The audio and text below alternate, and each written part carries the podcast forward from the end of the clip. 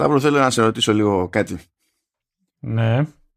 Όταν ξεκινούσαμε το Showrunners, σου είχε περάσει ποτέ από το μυαλό ότι θα τύχαινε να έχουμε να καλύψουμε 1,5 μήνα σε output που να είναι μόνο Star Wars;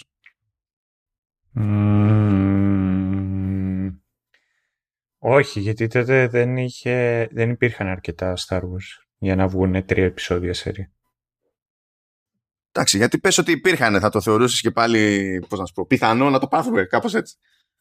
όχι πριν από περάσουμε 1,5 μήνα, ξέρω εγώ, Arrowverse ή Supernatural. Καλά, Supernatural δεν φτάνει 1,5 μήνα. Ή... Supernatural θέλει 1,5 χρόνο. Supernatural θέλει 1,5 χρόνο. Τι 1,5 μήνα. Ε, 1,5 χρόνο. 1,5 χρόνο αγάπης. Λοιπόν, ε, η Καραδίμου. Νομίζω ότι αυτό είναι το true calling. Αυτό, εκεί, εκεί είναι, εκεί οι φωνές λένε Join us. Do it. Θα αντέχαμε. Τι, δε, θες να το βάλουμε ως challenge αυτό κάποιο είδους; Νομίζω θα παθαίναμε ζημιά. Ε, έχουν περάσει και δύο χρόνια από τότε που ξεκινήσαμε το, το showrunners. Ξέρεις, μωρέ, τα χρόνια δεν είναι και ό,τι καλύτερο σε, σε κουράζει. Οπότε καλά είμαστε παιδί μου έτσι όπως είμαστε. Άστο, άστο κομμάτια να γίνει. Εντάξει, οπότε that is not the way. Ας το θέσουμε έτσι. Ναι. that is the other way. that is the wrong way. Που αποθυμήθηκα τώρα κλασικές εποχές φάση Ridge Racer και όχι μόνο που αποφασίζεις ότι θα πας ανάποδα στην πίστα και σκάει μέσα στη μέση να αναβοσβήνει η ένδειξη wrong way, wrong way, wrong way, wrong way. Yeah. Νομίζω και στο Grand Turismo και διάφορα. Team Racing. Ναι, ναι. Ε, σε πολλά, πολλά, πολλά. πολλά. Εντάξει. Τώρα δεν ξέρω, τώρα αν το κάνεις αυτό και σκάσει έτσι η, η, η, σήμανση αυτή, wrong way, wrong way, κόκκινα γράμματα να πάλλονται, ξέρω εγώ και τέτοια, μπορεί να θεωρείται passive aggressive πλέον. ε, ισχύει. Oh. Και ήθελα να πω, τι κάνετε παιδάκια, καλά είσαστε, εύχομαι καλά. Τώρα έχετε μπει, αν το ακούτε όταν βγει αυτό το επεισόδιο, το ακούτε βαθύ καλοκαίρι. Οπότε εύχομαι να, να, να, να σας δροσίζουμε με αυτά τα οποία θα, θα πούμε. Ναι, να δούμε. Βασικά, ναι, το, τα, τα γράφω, το έχουμε γράψει λίγο περίεργα αυτό το, το επεισόδιο. Είναι από timing. Ναι. Δηλαδή, χοντρικά νομίζω πρέπει να το γράφουμε ένα μήνα πριν βγει. Οπότε, ξέρετε, αν στο μεσοδιάστημα, ας πούμε, έχει ξαναχαστοκίσει κάποιον ο Will Smith και δεν παίξει κανένα καυστικό σχόλιο εδώ πέρα, δεν φταίμε, ήταν αδύνατο. Ναι. δεν, δεν γνωρίζαμε, καταλάβατε. Δεν είναι... But anyway, έχουμε τη δεύτερη σεζόν του, του Mandalorian.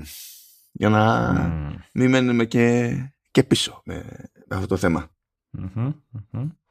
Τώρα εντάξει, δεν θα πούμε πάλι για το πώς ξεκίνησε το The Mandalorian σαν concept, σαν φάση. Δεν θα δούμε πάλι για stagecraft και ιστορίες και το πόσο γλυκούλης είναι ο Τζον Φαβρό εντός και εκτός της κουζίνας. Ε, ή Αλλά έχουμε, περίμενε όμως, έχουμε εκκρεμότητες τις οποίες παραλείπουν. Α, για πες. Ε, πώς φαίνεται το Disney Plus ως εφαρμογή; Α, θες να το πάμε εκεί. Ε, κοίτα, εγώ έχω ειδική σκοπιά στην περίπτωση του Disney Plus. Βασικά θα, το, θα την κάνω πιο... Βασικά μέχρι, ναι, μέχρι να βγει αυτό το επεισόδιο θα την έχω κάνει ήδη πιο νιανιά σε επεισόδιο Command OS που είναι για Apple Stuff. Διότι τυχαίνει και να έχει κάνει Disney ένα κόπο παραπάνω σε πλατφόρμες της Apple και να κουμπώνει με κάποια πράγματα system-wide με τρόπο που άλλοι, δεν, άλλοι πάροχοι δεν το κάνουν. Οπότε και μόνο που έχει γίνει αυτή η έξτρα προσπάθεια, εκτιμώ. Για να, για να καταλάβεις. Αλλά τώρα αν είναι να κάνουμε μια γενική, να πω μια γενική εντύπωση για την εφαρμογή Disney Plus, ε, είναι ξεκάθαρα καλύτερη από Prime Video, ξεκάθαρα χειρότερη από Netflix. Σε τεχνικό επίπεδο καθαρά, έτσι, μιλάμε τεχνικά. Ε, και Apple TV. Ε, η εφα... Α, εννοείς την εφαρμογή τη... Ναι, ναι, ναι, την εφαρμογή. Α, αυτό, αυτό, αυτό έχει πλάκα από ποια άποψη. Η, η εφαρμογή TV είναι, ε, της Apple είναι ένα πράγμα μέρος του οποίου είναι το Apple TV Plus. Δηλαδή τεχνικώς δεν υπάρχει ξεχωριστή εφαρμογή Apple TV Plus. Mm. Και ένα από τα κουμπώματα που κάνει η εφαρμογή Disney Plus είναι ότι το περιεχόμενό της είναι ορατό, searchable κτλ από την εφαρμογή TV της Apple. Οπότε πες ότι εγώ θέλω να ψάξω για το Mandalorian, παιδί μου, έτσι. Δεν είναι καν ανάγκη να ανοίξω την εφαρμογή Disney+. Plus. Θα ανοίξω το TV app, θα κάνω search Mandalorian, θα μου βγάλει τα αποτελέσματα. Κανονικά θα μου βγάλει και τη σεζόν και τα επεισόδια και τις περιγραφές και τους συντελεστές ε, μαζί με Maxots και τέτοια που δεν τα έχει το Disney Plus. Δεν κάνει τόσο κόπο η εφαρμογή Disney Plus. Και μόλις διαλέξω επεισόδιο και πω play, τότε με πετάει το σύστημα κατευθείαν στην εφαρμογή Disney Plus και ξεκινάει με την μία παραγωγή. Δεν με πετάει απλά να το, η αντίστοιχη καρτέλα με το αντίστοιχο επεισόδιο και ξαναπάτα play εκεί. Οπότε ξέρεις είναι λίγο, είναι λίγο ναι. Ε, περίπλοκη υπόθεση να πεις τι νομίζεις για την εφαρμογή. Ε, κοίτα, το TV από της Apple ε, έχει, έχει δρόμο, έτσι, δηλαδή έχω παράπονα. Ποικίλα, έτσι, ναι. ποικίλα. Αλλά ως προς αυτό είναι λίγο, ξέρεις, το, αυτά είναι και καταλήγουν να είναι συγκοινωνούντα δοχεία. Οπότε πώς θα μιλήσεις μόνο για το ένα χωρίς να πιάσεις για το άλλο; Εγώ να πω το εξής, τουλάχιστον για το Disney Plus, είναι πιο responsive, στάνταρ από το Amazon. Ε, είναι λιγάκι βλαμμένος ο τρόπος όταν βλέπεις ένα επεισόδιο να μπορέσεις να επιστρέψεις πίσω στη λίστα των επεισοδίων. Είναι λιγάκι πιο goofy ο τρόπος με τον οποίο το κάνουν. Χα, χα, χα, χα, did you see what I did here? Λοιπόν, ε, αλλά είναι αρκετά, πώς να σου πω, είναι snappy. Είναι, είναι γρήγορο, είναι responsive, είναι ωραίο. Αυτό τώρα, το οποίο δεν έχει ούτε το Netflix ούτε το Disney Plus και μου αρέσει πάρα πολύ στο Prime είναι το, τα X-Rates. Α, το, εντάξει, το, το Extra είναι, νομίζω πρέπει να το έχει παντενταρισμένο η Amazon, οπότε και να θέλεις δεν είναι, πρέπει να είναι λίγο δύσκολο. Χωρί ότι έχει, ε, έχει κονέ και με το IMDb είναι δικό της, οπότε τραβάει από εκεί, εντάξει. Mm. Θεωρητικά θα μπορούσαν και οι άλλοι, αλλά θα πρέπει να την πληρώνουν την Amazon για να τραβάνε από το IMDb, οπότε ναι. δεν το πολύ κόβω.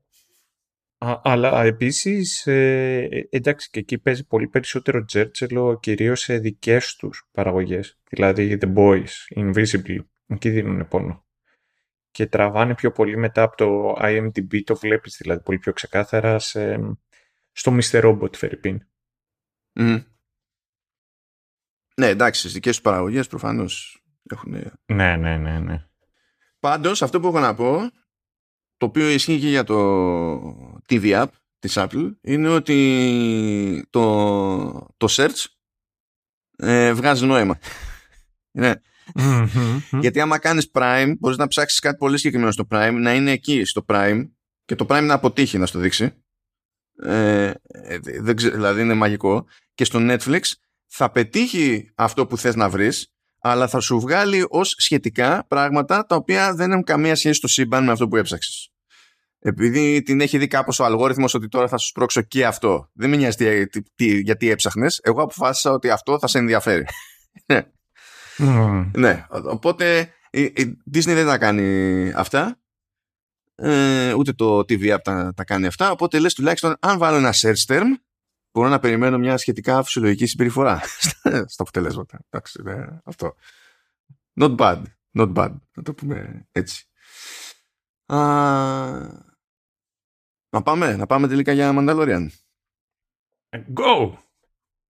Πάμε δεύτερη σεζόν. Δεύτερη σεζόν είχαμε, καλά θα βάλω στη σημείωση του επεισοδίου το link προς το επεισόδιο για την πρώτη σεζόν σε περίπτωση που θέλετε να ακούσετε και γίνει τη συζήτηση που ειδικά την πρώτη ώρα τη φάγαμε κάνοντας μια-μια κάποια πράγματα που είχαν να κάνουν με production και τα συναφή. Και εξακολουθούν και ισχύουν τώρα μην τα λέμε όλα από την αρχή.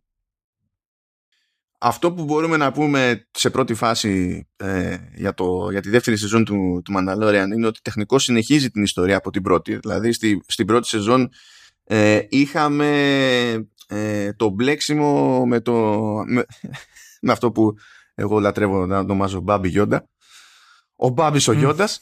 Ε, τεχνικός δεν έχει αποκτήσει ακόμα όνομα, οπότε κάνουμε και εμείς τρέλους.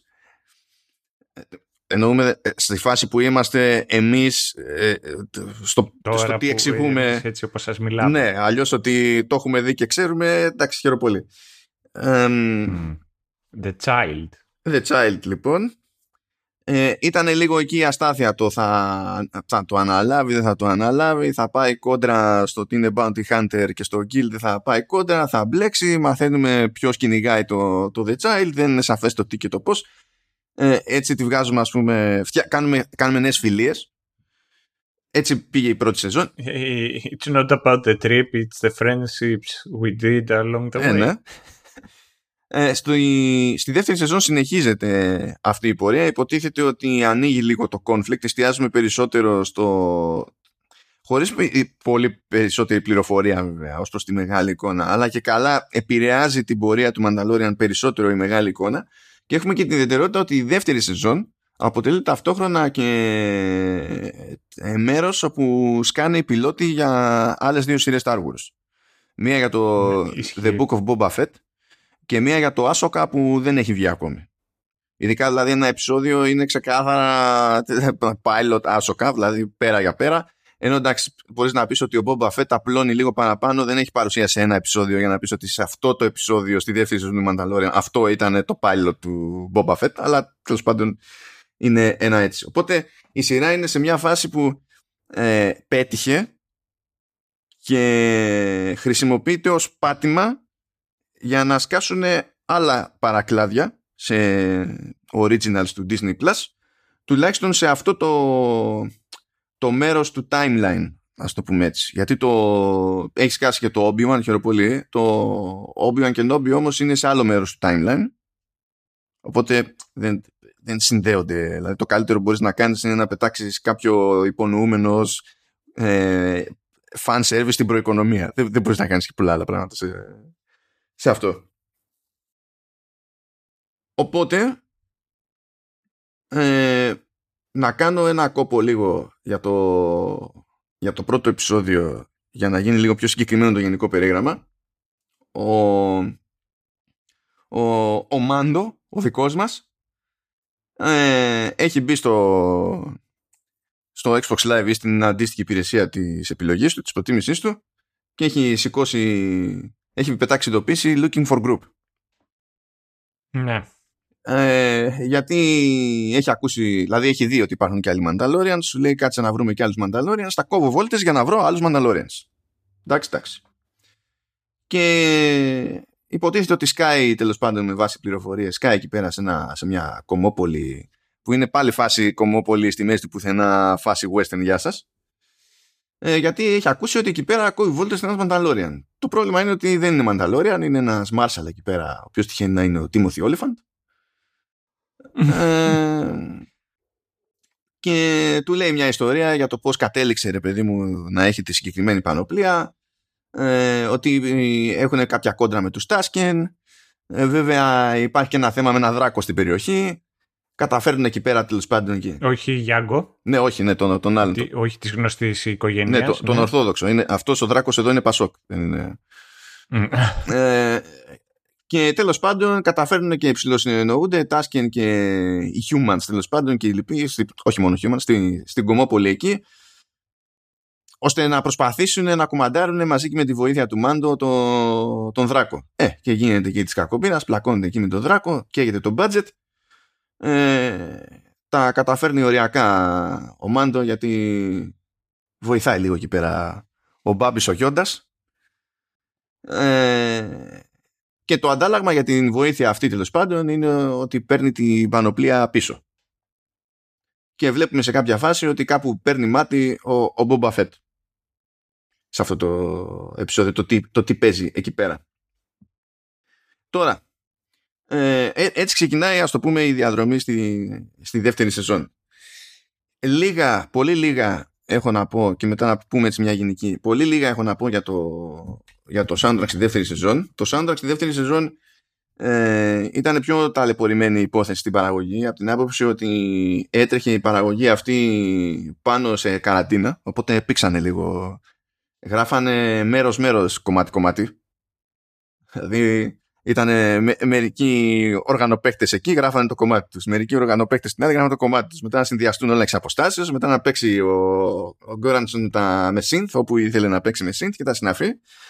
Αλλά έχω να πω ότι αυτή τη φορά ευτυχώς δεν έχουμε 8 άλμπουμ, ένα για κάθε επεισόδιο, έχουμε δύο. Γιατί θα είχατε τελαθεί. Ε, πράγμα που σημαίνει ότι αντί να, ε, να έχω 70 κομμάτια να τσεκάρω και να ξεσκαρτάρω, είχα 29. Υγιές το, το θεωρώ. Ναι. Και ευτυχώς, διότι το, στο δεύτερο μέρος είναι το, δεύτερο, το soundtrack της δεύτερης σεζόν είναι συγκριτικά αδιάφορο. Πρόβλημα έχει και το πρώτο και της πρώτης σεζόν αλλά εκεί πέρα είχε πάρα, πολλά δυνα... ε, πάρα πολύ δυνατά θέματα μπροστά στα πρώτα επεισόδια τα οποία είναι όντως φοβερά μουσικά θέματα και δεν τα βαριέσαι με τίποτα και ξαναχρησιμοποιούνται και ξαναχρησιμοποιούνται κτλ. Τώρα εδώ που είχε να γράψει πιο, περισσότερα νέα πραγματάκια ας πούμε πάλι βέβαια με βάση που έχει μπει από την πρώτη σεζόν προφανώς. Ε, έγραψε ένα μάτσο αλλά τα περισσότερα είναι διεκπαιρεωτικά κομμάτια ας το πούμε έτσι. Ε, γι' αυτό από τα 29 δυστυχώς για μένα έχω κρατήσει στο σχετικό playlist μόνο 4 κομμάτια. Ου, καλό φιλτράρισμα. ναι, περίμενα καλύτερη επίδοση περίμενα καλύτερη επίδοση. Έχω να πω ότι ε, με, με, θίγει, με θίγει η περίπτωση ενός κομματιού που έχω αφήσει εκτός λίστας αλλά θα κάνω ειδική αναφορά. Με θίγει το The Marshall's Tale που είναι και από το πρώτο επεισόδιο διότι το The Marshall's Tale είναι σαν μια σεζόν Star Trek Picard. Ξεκινάει πολύ δυνατά είναι εξάλληπτο το κομμάτι αυτό το μεταξύ ξεκινάει πολύ δυνατά κλείνει πολύ δυνατά έχει δυο πολύ ωραίες παραλλαγές σε, στα, στα βασικά cues ας πούμε του soundtrack γενικά του Mandalorian και το, όλο το ενδιάμεσο είναι αδιάφορο. Ε, περίμενα να δω πού θα το πας. περίμενα να δω πού θα το πας. Και με, με, ενοχλεί, με ενοχλεί απίστευτα διότι αυτά τα δύο, δηλαδή αρχή και τέλος, μου αρέσουν πάρα πολύ. Αλλά έχει τόσο ενδιάμεσο που είναι πάμε για ύπνο, με τη, τη, για τους λάθος λόγους, που δεν μου επιτρέπει να το βάλω, ξέρεις, να είναι το πέμπτο κομμάτι στη λίστα. Και αυτό με εκνευρίζει ακόμη περισσότερο. Γιατί θα ήθελα να είναι, καταλάβες. Είναι, είναι κάπως έτσι. Και αυτά καλά μου παιδιά. Δεν θα το τσιτώσουμε παραπάνω γιατί τα κάναμε μια την προηγούμενη φορά στα, στα βασικά. Αλλά ας πούμε τουλάχιστον τη, χωρίς spoilers έτσι, τη, την, ε, ποια είναι η γεύση που μας μένει από τη δεύτερη σεζόν και μετά θα τα κάνουμε πιο γιούχου όλα. Για πάμε Σταυρό. Τι συμβε... Μου έρχεται πολλές φορές η συγκεκριμένη έκφραση μέσα στο μυαλό όταν σκέφτομαι το Mandalorian. Δηλαδή, ε, βλέπεις τέλος πάντων τη σειρά και μπορείς να πεις ότι η σειρά έχει να κάνει... Έχω ακούσει πολλούς οι οποίοι λένε ότι είναι ένα κενό πράγμα. Μανταμπόρινγκαν. Κάτι το οποίο απλά το βλέπεις, είναι πολύ όμορφο να το δεις, αλλά δεν γίνεται και τίποτα, βρε παιδί μου, τέλος πάντων. Ε, και μου έρχεται η εξής φράση μέσα στο μυαλό με την οποία συμφωνώ. It's a feature, not a bug.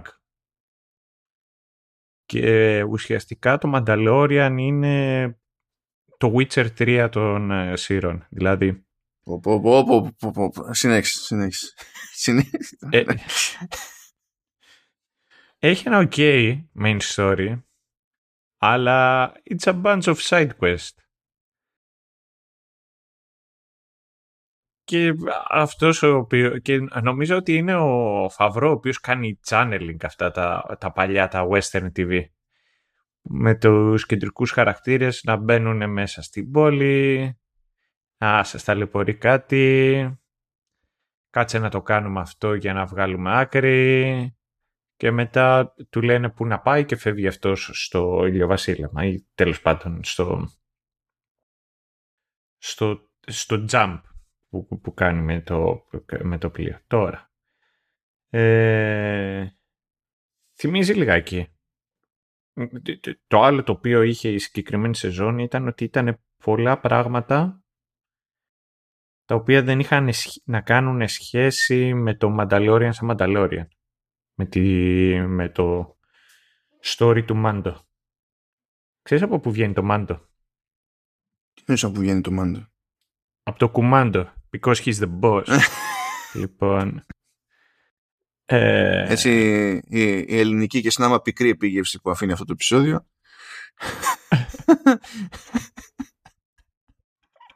λοιπόν. Και έχει να κάνει διότι όντως είναι και backdoor pilots για δύο, για δύο τουλάχιστον σίγουρες ε, σειρές του Disney Plus αλλά ταυτόχρονα έχει να κάνει και όλας ότι έρχεται και δένει και κουμπώνει χαρακτήρες από, τη, από τις animated series του φιλών. Από τη μία τουλάχιστον είναι και αυτό το οποίο ενώνει και φτιάχνει ολόκληρο το σύμπαν το Star Wars και νομίζω το κάνει να φαίνεται πιο ζωντανό. Δηλαδή πλέον είναι ένα melting pot το Mandalorian. Ε, το ευχαριστήθηκα. Δεν είναι βρε παιδί μου σαν τη δεύτερη σεζόν του Witcher που απλά κάποια στιγμή βαρέθηκα και είπα ούψ τώρα δεν ξέρω τι να κάνω. Ε, αλλά να σου πω την αλήθεια με ενθουσιάζει περισσότερο να δω το τι θα, το, που θα πάμε στη τρίτη σεζόν. Που από ό,τι φαίνεται θα κατευθυνθούμε σε πιο ε, μαντοκεντρικό storyline, φαντάζομαι. Κοίτα, αυτό που έχει ακουστεί είναι ότι στην τριτοτέταρτη σεζόν θα γίνει πιο έντονη στροφή στη μεγάλη εικόνα. Διότι ακόμη υποτίθεται ότι δεν έχουμε πολύ συγκεκριμένη πληροφορία για το γιατί κυνηγάει όποιος κυνηγάει το, το child και ποιο είναι το πλάνο τέλος πάντων. Έτσι, ξέρουμε ότι τον κυνηγάνε, έχουμε κάτι υποψίες εδώ, κάτι υπονοούμε να παίζουν δεύτερη σεζόν, αλλά δεν, δεν έχεις εικόνα. Ξέρεις αν είναι μια μεμονωμένη προσπάθεια ενός τύπου που έχει ένα πλάνο, αν είναι κάτι πιο οργανωμένο ε, από την πλευρά του, ό,τι έχει μείνει από Galactic Empire, ας πούμε. Και είναι, τουλάχιστον έτσι ακούγεται. Θα δούμε. Ε, εγώ αν έχω αν έχω ένα παράπονο από την δεύτερη σεζόν είναι ότι δεν μου πέταξε κάποιο καλύτερο τυράκι προς τα εκεί. Ενώ αφιέρωσε πολύ χρόνο στα Backdoor Pilots ε, χωρίς να χάσει το χαρακτήρα το κλασικό που συμφώνω ότι το κάνει επίτηδες ε, ότι πηγαίνει από επεισόδιο σε επεισόδιο και συνήθως πατάει σε τουλάχιστον ένα μοτίβο κλασικό ας πούμε σε κάποιο στερεότυπο από western. Και αυτό είναι το concept της σειράς δηλαδή δεν υπήρχε περίπτωση να είναι κάπως αλλιώς. Οπότε λογικό να μη συμβαίνουν πράγματα, ας το πούμε έτσι, όλη την ώρα.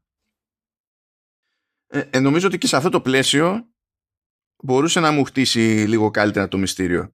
Γιατί στη δεύτερη σεζόν καταλήγει και το κάνει λίγο μονόπαντα. Δηλαδή λίγο απότομα, λίγο προς το τέλος. Του στυλ, α ναι, είναι... Ε, να κάνουμε κάτι και προς εκείνη την κατεύθυνση αλλά κατά τα άλλα δεν έχω κάποιο έτσι, ιδιαίτερο παράπονο. Δέχομαι βέβαια ότι δεν είναι, δεν είναι για όλους. Με την ίδια λογική που δεν ήταν και το πρώτο στην πραγματικότητα, από την άποψη ότι αν, αν αυτό το ε, εξερευνούμε σε πλαίσιο Star Wars και επιστημονικής φαντασίας ε, ε, στερεότυπα του western δεν κάνει κλικ, δεν κάνει κλικ. Έτσι, δεν θα κατηγορήσω κανέναν.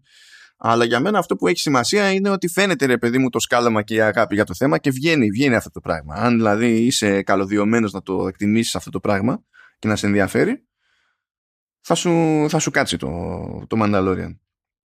Και επειδή τέλος πάντων το, αυτό το επεισόδιο βγαίνει μετά από το επεισόδιο του Obi-Wan, ε, στο Obi-Wan και Nobi, δηλαδή, ε, γίνεται μια απόπειρα για παρόμοιο μοτίβο αλλά συγκριτικά με, τη, με το Mandalorian είναι αποτυχημένη η απόπειρα. Για διαφόρους λόγους, τέλος πάντων, που δεν είναι της παρούσης, τα έχουμε κάνει μια αλλού ή θα τα έχουμε κάνει μια αλλού όταν θα ακούτε το επεισόδιο που ακούτε αυτή τη στιγμή. Ναι, όπως θα τα πω. Έτσι Ε, αλλά ναι, δηλαδή ας πούμε ότι ως προς τη δομή τους και τον τρόπο τον οποίο κυλάνε Mandalorian και Obi-Wan Kenobi μοιάζουν. Ε, μοιάζουν τόσο που στο κομμάτι του ε, του, του pre-production και στο εκεί πάνω που τέλος πάντων είχαν το πρώτο script αυτό θεωρήθηκε ελάττωμα και ε, γίνανε rewrites στο Obi-Wan. Γιατί σου λέει δεν γίνεται να, να κάνουμε σχεδόν το ίδιο πράγμα σαν fancy πραγματικά δεν κατάλαβα στο Obi-Wan που πιάσανε τόπο τα rewrites, διότι κάνουν το ίδιο πράγμα με το Mandalorian, αλλά χειρότερα αυτό. Και ε, ναι, οπότε πάλι δεν μπορώ να κακίσω το Mandalorian στην τελική, ξέρεις, για τέτοια πράγματα. But anyway, θα το, θα το δούμε. Πάμε τώρα να αρχίσουμε λες τα σποιλέρια. Spoilers αχώοι και τα λοιπά, κλασικά. Do it. Let's do it. Λοιπόν, στο δεύτερο επεισόδιο έχουμε εντάξει τη Frog Lady. Εγώ διάλεξα να τη λέω το Dead το οποίο βέβαια θα πει κάποιος Nintendo εδώ πέρα ναι αλλά το Dead είναι μανιτάρι δεν με νοιάζει. Ο όρος ταιριάζει λυπάμαι. Δηλαδή λεξιλογικά ας πούμε ταιριάζει. Οπότε το Dead. Αλλά τέλος πάντων. Εσύ τι προτιμάς να λέω Frog Lady τι, τι γουστάρεις; Ε, whatever floats your boat, Εντάξει, mate. θα το πάω όπως βγαίνει. Είναι τέτοιο, το, το ίδιο King μου βγάζει. Λοιπόν, προχωράμε και ε, είναι εκεί πέρα, δεν μπορεί να συνεννοηθεί, δεν μπορεί να, να μιλήσει, επικοινωνία λίγο περίεργη, αλλά θέλει στην ουσία a ride από τον Mandalorian. Και ο Μάντο θέλει λεφτά, οπότε σου λέει τέλος πάντων, κοίταξε να δεις, θέλω να μεταφέρεις σε μένα, θέλω να μεταφέρεις και ένα, μια γυάλα εδώ πέρα που έχουμε κάτι αυγά, και είναι τα τελευταία αυγά του είδους μας και αλλιώς γεια σας και ευχαριστώ, οκ. Και ξεκινάνε εκεί με βαριά καρδιά μια διαδρομή. Είναι ο, είναι, είναι ο Μάντο, είναι το Child, είναι και η Frog Lady, είναι και η γυάλα με τα αυγά. Έχουμε κάτι θέματα εκεί πέρα. Δεν ξέρω πώς το επέτρεψε αυτό η Disney. Ε, με, το, με το Child να ανοίγει τη γυάλα και να, και να κουμπώνει αυγά. Επειδή ναι, από την πείνα. α- μικρά θέματα, εκεί με μικρά σχόλια γενοκτονία. Ναι. Αλλά it's about the friends we make the way. Είναι, ναι, εντάξει, οκ.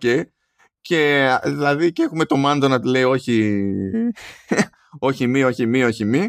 Ακόμα και στο τέλος του επεισοδίου που έχουν σωθεί λίγο τα, τα αυγά κάπως ε, καβατζώνει ένα και το αφήνει στην άκρη ο, το Child. Δεν καταλαβαίνει Χριστό. Τέλος πάντων στη, στην πορεία τους την πέφτουν κάτι X-Wings από New Republic. Αναγκάζονται όλοι μαζί με το Razor Crest να κρυφτούν σε ένα πράγμα, σε κάποιο πλανητοειδές που είναι, παίζει πάγος εκεί, ιστορίες και τέτοια. Ε, είπαμε ότι έχει φάει σκάλωμα ο Μπάμπης ο Γιώντας με τα, με τα αυγά. Θέλει να, ψά, θέλει να σου λέει «Κα- να κάνουμε εδώ καγιανά, θα ζεσταθούμε λίγο μες στο, μες στο κρύο. Σε κάποια φάση εξερευνούν έξω από το Razor Crest και βρίσκουν κάτι άλλα αυγά. Ε, τα βλέπεις αυτά, έχουν vibes facehugger από μακριά, το βλέπεις. Δεν το καταλαβαίνει, Ναι, δεν είναι ναι, αυτό ο ναι, Μπάμπης ο ναι, Γιώντας. ναι, χαλά. Σου λέει κάτι πρέπει να φάμε. Κάνει τη βλακεία, αρχίζουν να ανοίγουν τα, τα αυγά, πετάγονται αράχνες. Υπάρχει και η μάνα αράχνη που είναι ολόκληρο γαϊδούρι. Φαντάζομαι ότι το λάτρεψε αυτό το επεισόδιο ο Ηλίας Παπάς. Just saying. Ναι, χαιρετίσματα, Ηλία. Ναι, γεια σου Ηλία. Ε, γίνεται ολόκληρη η μανούρα. Δύσκολα τα πράγματα. Ε, βοηθάει στο τέλος και η Frog Lady τέλος πάντων. Σκάνε και οι τύποι με τα X-Wings και τους σώζουν. Υποτίθεται ότι θέλουν να καβατζώσουν το μάντο. Αλλά λέει δεν πειράζει, θα κάνουμε τα στραβά τα μάτια, διότι ναι, μένει επικηρυγμένος από New Republic, αλλά μας έχεις βοηθήσει κιόλας γιατί έχεις φάει κάτι στόχους ως Bounty Hunter που τους κυνηγούσαμε κι εμείς. Ε, ήταν δικά μας Bounty στην ουσία. Α, οπότε καλή καρδιά, καλή καρδιά. Άντε γεια. Άντε Μμμ. Γεια. Την ξανακάνουμε. Φτάνουν στον προορισμό. Η Toadette βρίσκει τον Toad. Καταλαβαίνετε πώς πάνε αυτά. Ε, και ο Μάντο έχει να συνεχίσει την αναζήτησή του για άλλους Mandalorians. Γιατί υποτίθεται ότι είχε τάξει τέτοιου είδους πληροφορία η Frog Lady. Ε, τέλος πάντων κανονίζουν εκεί να κάνουν μια έξτρα διαδρομή ε, με, ένα, με ένα σκάφος. Ε, τελείως στοιχεία είναι, είναι παγίδα. Σκάει ένα μάμα κορέ εκεί πέρα. Τρώει το Child. Ο Μάντο τα παίρνει κρανίο, βουτάει μέσα στο μάμακορ, βγάζει το Child. Όλη η φάση ήταν επειδή είχε γυαλίσει το beskar στην πανοπλία του, του Μάντο στο, στον captain του, του σκάφους. Γίνεται εκεί πέρα μανούρα. Σκάνε άλλοι τρεις Mandalorians και λες, «Οπ, είναι δύο τύπισσες και ένας τύπος. Ένας πηγαίνει να μαζέψει το, το Child και έντρομος ο Μάντο βλέπει και τους τρεις να βγάζουν τα κράνη. Και λέει, ε, what? Φου υποτίθεται ότι δεν. Ε, τώρα αυτή είναι ή δεν είναι; Αλλά είναι. Ε, επικεφαλής είναι η Bo Katan. Είναι λέει Child of the Watch. Είναι ε, γενικά πο- το- όλοι μαζί ας το πούμε ότι είναι περίπου ζηλωτές. ότι ονειρεύονται την παλινόρθωση του πλανήτη Mandalore και τα συναφή. Οκ, okay, εντάξει. Τέλος πάντων, επιστρέφουν εκεί που είναι να επιστρέψουν. Πάκετο όμως γιατί ο, ο bro του captain έμαθε ότι του φάγαμε τον bro. Οπότε νέα ενέδρα, άντε πάλι. Τέλος πάντων, καταλαβαίνει πώς τελειώνουν αυτά. Κερδίζει ο Μάντο. Ε, έχουμε βγάλει μια σεζόν, δεύτερο επεισόδιο. Τι θα αυτή η δουλειά. Τέλος πάντων, ε, οι υπόλοιποι ζητάνε τη βοήθεια του. Οι υπόλοιποι Mandalorians ε, ζητάνε τη βοήθεια του, του Μάντο και του υπόσχονται ότι θα τον οδηγήσουν προς κάποιον Jedi. Ε, το και το Dead κρατάνε το Child για, στην άκρη για να το προφυλάξουν και πάνε άλλοι ομαδικά ας πούμε τώρα να την πέσουν σε ένα ε, αυτοκρατορικό μεταγωγικό. Θέλω να πω ότι ο Captain σε αυτό το με πολύ μικρό ρόλο στο μεταγωγικό είναι ο Titus Welliver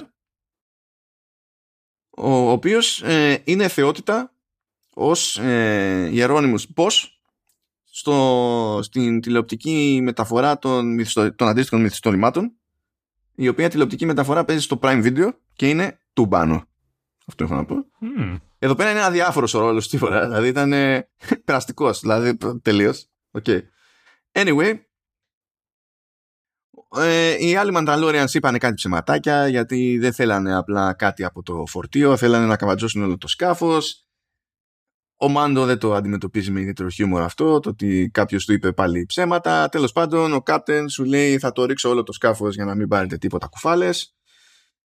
Αποτυγχάνει, παίζει ξύλο ε, και με αυτά και με αυτά η Μποκατάν λέει κοιτάξτε να δεις εγώ θέλω να βρω τρόπο να καβατζώσω το Dark Saber γιατί το Dark Saber είναι στην ουσία ε, σύμβολο, ε, σύμβολο εξουσίας στο Μάνταλορ και όποιο καταφέρει. Μάντα, λέει τον Πέτρο. Ναι, Μάντα, λορ, λορ, λορ. Α, sorry. Ναι. Ε, και υποτίθεται ότι όποιος έχει στα χέρια του τον Dark Saber ε, κάνει τα κουμάντα και στο, και στο Mandalore.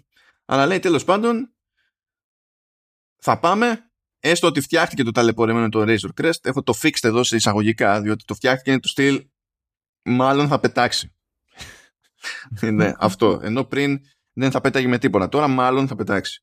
Και ξεκινάνε για άλλον πλανήτη, στον πλανήτη Κόρβους, με τη λογική, στον πλανήτη Κόρβους με τη λογική ότι εκεί τους περιμένει ο, η Jedi που έταξαν οι Mandalorians, που είναι η Άσο Κατάν. Συνεχίζουμε όμως, δεν πάμε πρώτα Κόρβους, παρ' όλα αυτά πηγαίνουμε Νεβάρο, εκεί που είχαμε αφήσει την Cara Dune και τα λοιπά. Ε, γιατί κάποιος πρέπει να φτιάξει τα σοβαρά το Razor Crest. Ναι, αυτό. Κλασικά. Είναι, ξέρουμε τι θέλουμε να πάμε, ξέρουμε τι θέλουμε να κάνουμε. Υπάρχει ένα random εμπόδιο και καταλήγουμε τελείως αλλού. Άρα μπλέκουμε με άλλα staff. Κλασικά. κλασικά. Ε, αράζει στο σχολείο το child. Περνάει την ώρα του με, με άλλα παιδάκια και τρώει μπισκότα. Ε, τέλος πάντων η Καρατιούν λέει κοίταξε καλέ μου μάντο είναι να την πέσουμε εδώ σε μια βάση λέει που είναι και κάποιο είδους εργαστήριο. Είναι και ο Dr. Persing εκείνος που στην πρώτη σεζόν ε, έμεινε ζωντανός από το Μάντο. Μπράβο Μάντο, μπράβο Μάντο ξανότερα. Ε, βλέπουμε τον Persing να λέει κάποια πράγματα ότι τέλος πάντων επειδή πειραματιζόταν υποτίθεται με το Child ότι στην ουσία κοίταζε κάτι για, με το αίμα του με, το, με την πυκνότητα σε midichlorian αγαπημένος όρος του Star Wars fans. Κανένας δεν μισεί αυτή τη θεωρία του Λούκας. Ε, έλεγε κάτι με ταγγίσεις, ιστορίες, ό,τι να είναι. Στο μεταξύ οι δικοί μας, τα δικά, οι δικοί μας οι άνθρωποι συνειδητοποιούν αυτό που ξέρουμε εμείς έτσι κι αλλιώς ότι ο Moff Gideon επιβίωσε τελικά. Ε, όπως και να έχει την πέφτουν στη, στη βάση ε, τα κάνουν σπαράλια μετά τους κυνηγάνε κάτι TIE Fighters ανασταίνεται το Razor Crest και σώζει την κατάσταση. Ο Μάντο παίρνει πάλι το, το Child. Το Child ε, περνάει τέλεια στην όλη φάση αυτή με τη, τις διαδρομές που έχει να κάνει. Συνεχίζει να τρώει μπισκότα. Στο τέλος παρατρώει μπισκότα ξερνάει. Yeah. αυτό είναι πιστεύω σημείο καμπής στο, στο narrative ε, στο, σε μια κλασική επίδειξη fan service ε, που γίνεται random σε οτιδήποτε έχει να κάνει με Star Wars μαθαίνουμε ότι η Cara Dune είναι από τον Alderan ώστε όποιος ξέρει από, από τέτοια να, να αφήσει ένα δάκρυ να κυλήσει. Ε, εγώ δεν την παλεύω άλλο δηλαδή ε, αυτό σκέφτομαι και, πολλές φορές και χαίρομαι όταν σκάει το, το Mandalorian είναι. Για ποιο λόγο θα πρέπει το οτιδήποτε να συμβαίνει. Είτε στο Tatooine, είτε να δούμε το Alderaan. Δηλαδή έχεις 100 διαφορετικούς πλανήτες. Δείξε και κάτι άλλο ρε τύπε. Ναι, εντάξει. Αυτό το λέγαμε και τις προάλλες, ότι πρέπει, ειδικά στο τηλεοπτικό το μέρος, πρέπει να είναι και θέμα budgeting. Και θα πει κανένας Disney, γιατί θέμα budgeting; Το Disney Plus ε, πέρυσι μπήκε μέσα 3 δις. Ε, τώρα θα πείτε 3 δις για την Disney είναι γιούχου. Ισχύει, ισχύει. Αυτό δεν σημαίνει ότι τα βλέπει ο CFO και λέει «Α, τι ωραία». σημαίνει ότι εντάξει, ε, λέει ότι εντάξει και τι έγινε. Έχει, έχουν διαφορά αυτές οι δύο θέσεις. Ε, και καλά, έχεις ταυτόχρονα και δίκιο γιατί είναι, ξέρεις, πρέπει δεν για καλά να έχουμε κάτι γνώρι, πιο γνώριμο για τους φανς και τα συναφή. Αυτά δεν τα γλιτώνουμε. Αλλά, anyway. Ε, βέβαια, κάποιος έχει βάλει κοριό εκεί πέρα στο Razor Crest. Ε, και βλέπουμε και τον Moff Gideon να κόβει κίνηση σε κάτι Mysterious Troops που δεν ξέρουμε ακόμη τι ρόλο βαράνε και, και τι είναι. Ε, και στο πέμπτο επεισόδιο, από τα 8 της σεζόν, έχουμε στην ουσία τον πιλότο για το Άσοκα. Και ακούστε, ακούστε τώρα να μου πείτε αν έχετε δει αυτό το western. Σκάει ένας ξέπαρκος, ο Μάντο, μαζί με το Child, σε ένα μέρος που δεν ξέρει και δεν τον ξέρουν. Βρίσκει μία πόλη που είναι και οχυρωμένη. Έχει και, και τύχη.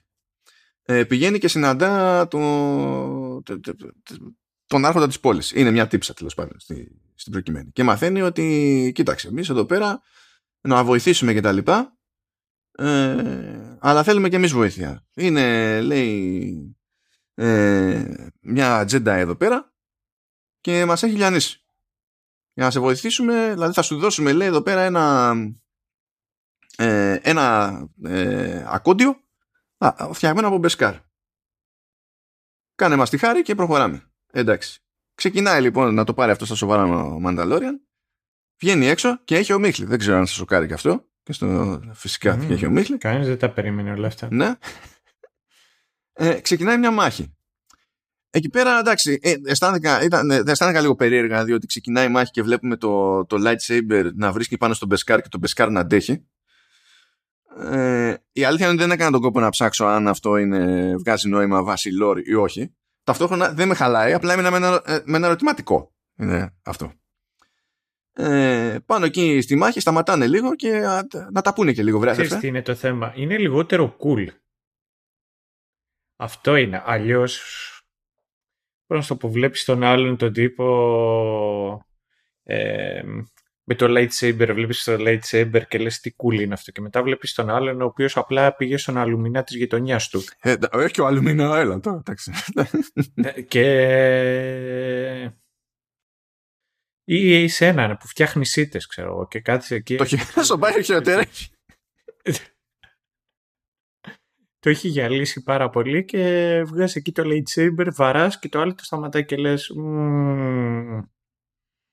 μετά φυσικά σκέφτεσαι τον αναπόφευκτο. Φαντάσου κάποιος να είναι Mandalorian με τέτοιο armor, με το Dark Saber και να είναι και Force Sensitive. Εκεί θα εμφανίζεται στο πεδίο της μάχης και θα πεθαίνουν όλα. Ναι, ναι, αυτό είναι. Ε, casual, εντάξει. Τέλος πάντων, σε κάποια φάση σου λέει: Όπα, όπα, time out, time out. Και εξηγεί εκεί ο Mandalorian ότι τέλος πάντων με έστειλε η Bo-Katan, είναι έτσι και έτσι. Η Άσοκα δείχνει να ενδιαφέρεται για την περίπτωση του Child ε, επίσης καταλαβαίνει την ομιλία του Child και λέει Μάντο, just so you know, το Child λέγεται Grogu. Το οποίο είναι... Ναι, είναι ατυχής. Ε, είναι ρε, είναι, είναι, είναι και, και, αυτό είναι λιγάκι ξενερωτικό όνομα. Ναι. Πώς σε λένε, ναι. Grogu. Ναι, δεν είναι. Αυτό είναι, είναι ηχητικό εφέ, δεν είναι όνομα. Είναι... Ναι, ναι, αυτό είναι. Ναι, είναι, είναι περίπτωση Gollum. Ναι. Σε παρακαλώ. Δεν μπορείς να συγκρίνεις αυτά τα δύο πράγματα. Σαν σύλληψη, σαν σύλληψη. Ότι και εκεί πέρα ναι. το, το όνομα βγήκε από ήχο. δηλαδή είναι αυτό. Θα, θα σου πω το εξής. Επειδή το έχουμε πάει πολύ καλά μέχρι στιγμής και έχουμε αφιερώσει πολύ χρόνο στο Mandalorian και επειδή μου έδωσε πάτημα πάνω σε αυτό. Ναι, ναι. Ήρθε η ώρα να ξοκύλουμε. Ακριβώς, ε. ναι. Είναι ο Ντένεθορ και ο Θέοντεν Okay. Αυτά είναι πολιτικά ονόματα. Απλά το... αυτά, αυτά είναι αυτά τα δύο ονόματα. Λοιπόν, αυτά τα δύο ονόματα κιόλας. Είναι και αναγραμματισμός. Είναι πολύ όμοια ονόματα. Okay. Και μπαίνει στη διαδικασία και κάθεσαι και αναρωτιέσαι. Ρε εσύ τύπερ. Γίνεται ο Τόλκι να μην έχει έπνευση σε αυτά και λες εσύ σε παρακαλώ. Δεν γίνεται ο Τόλκι να τα κάνει όλα αυτά τυχαία. Και αυτό το οποίο ισχύει είναι το εξής, ότι το όνομα του Θέοντεν προέρχεται από τη γλώσσα του Ροχύρι, το οποίο είναι βασισμένο πάνω στα αγγλοσαξονικά, εκεί τα αρχαία αγγλικά τα οποία αρχαία. Όταν εμείς χτίζαμε Ακρόπολη, αυτοί τρώγανε βελανίδια, αλλά... Και, αυτά, και, αυτά, και τις βελανιδιές τους φτάνανε επειδή καβαλάγανε τις πέτρες στο Stonehenge. Τέλος πάντων. Ε, την παλιά ιστορία, τα πρώιμα τέλος πάντων αγγλικά με την έννοια της ρίζας, των, της γλώσσας όπως τη γνωρίζουμε τώρα. Και εκεί όλη η γενιά των Ροχύρι, οι οποίοι υπήρχαν βασιλιάδες, είχαν ένα όνομα το οποίο στα αρχαία αγγλοσαξονικά έχει μια ρίζα η οποία έχει να κάνει βασιλιά, να, που σημαίνει βασιλιάς. Οπότε το όνομα του Θέοντεν σημαίνει βασιλιάς. Σε ευχαριστούμε πολύ. είναι πολύ εμπνευσμένο. Λοιπόν, για, ε, ε, δυστυχώς για το, για το Σταύρο έχω να συνεισφέρω σε αυτή τη συζήτηση. Ε, Δυστυχώς για εκείνον, δυστυχώς για εσάς, ευτυχώς για εσάς, δεν ξέρω. Αλλά μετά από αυτή μου τη συνεισφορά δεν θα είναι ποτέ ίδιο αυτό το επεισόδιο. Δεν ξέρω ποιος θα ενδιαφέρεται άλλο για το Mandalorian προχωρώντας, αλλά έχουμε και λέμε. Καλέ μου φίλε Σταύρο. Ε, αυτό που λες μπλα μπλα αγγλοσαξονικές επιρροές αρχαία αγγλοσαξονικά που τέλος πάντων δεν ξέρω ποιος είναι ο τεχνικός όρος στην προκειμένη περίπτωση επειδή μπλέκουμε εκεί πέρα English, Middle English, Old English, Something English ε, και τα λοιπά. Οκ, okay, δεν έχει σημασία. Όλα, όλα αυτά, όλα αυτά μαζί με το με το κλισέ ε, το Rohirrim ε, είναι έτσι κι αλλιώς δανεικά για τους Αγγλοσάξονες διότι συνδέονται με τους Γότθους. Mm. Και αυτό το έχουμε τα διαφορετικά ονόματα, ειδικά σε βασιλιάδες και τα λοιπά που μοιάζουν, ε, προκύπτουν από περιπτώσεις όπως ε, «Γεια σας, είμαι ο Θεοντόρικ», μετά είναι ο Θεοντέρικ, μετά είναι ο Something Oric, μετά είναι ο δεν ξέρω και εγώ τι. Και τελείως στοιχεία, τελείως στοιχεία, το όνομα Θεοντέρικ σημαίνει People King. Επειδή είπες αυτά που είπες, καταλάβεις ξεκινάει από πιο πίσω. Ξεκινάει από αιώνες πιο πίσω και είναι ακόμη πιο δανεικά από, το, από τον Tolkien. Το οποίο έχει λίγο τη φάση του από την άποψη ότι εντάξει, μπορεί οι Γότθοι να είχαν έρθει από εδώ και από εκεί, να χωρίστηκαν στα δύο και να λέγαμε οι, οι Γότθοι της Ανατολής και οι Γότθοι της Δύσης, εξού και Οστρογότθοι και, και Βυσιγότθοι. Αλλά συνήθως ο, ο Τόλκιν δεν κοίταζε τόσο ανατολικά.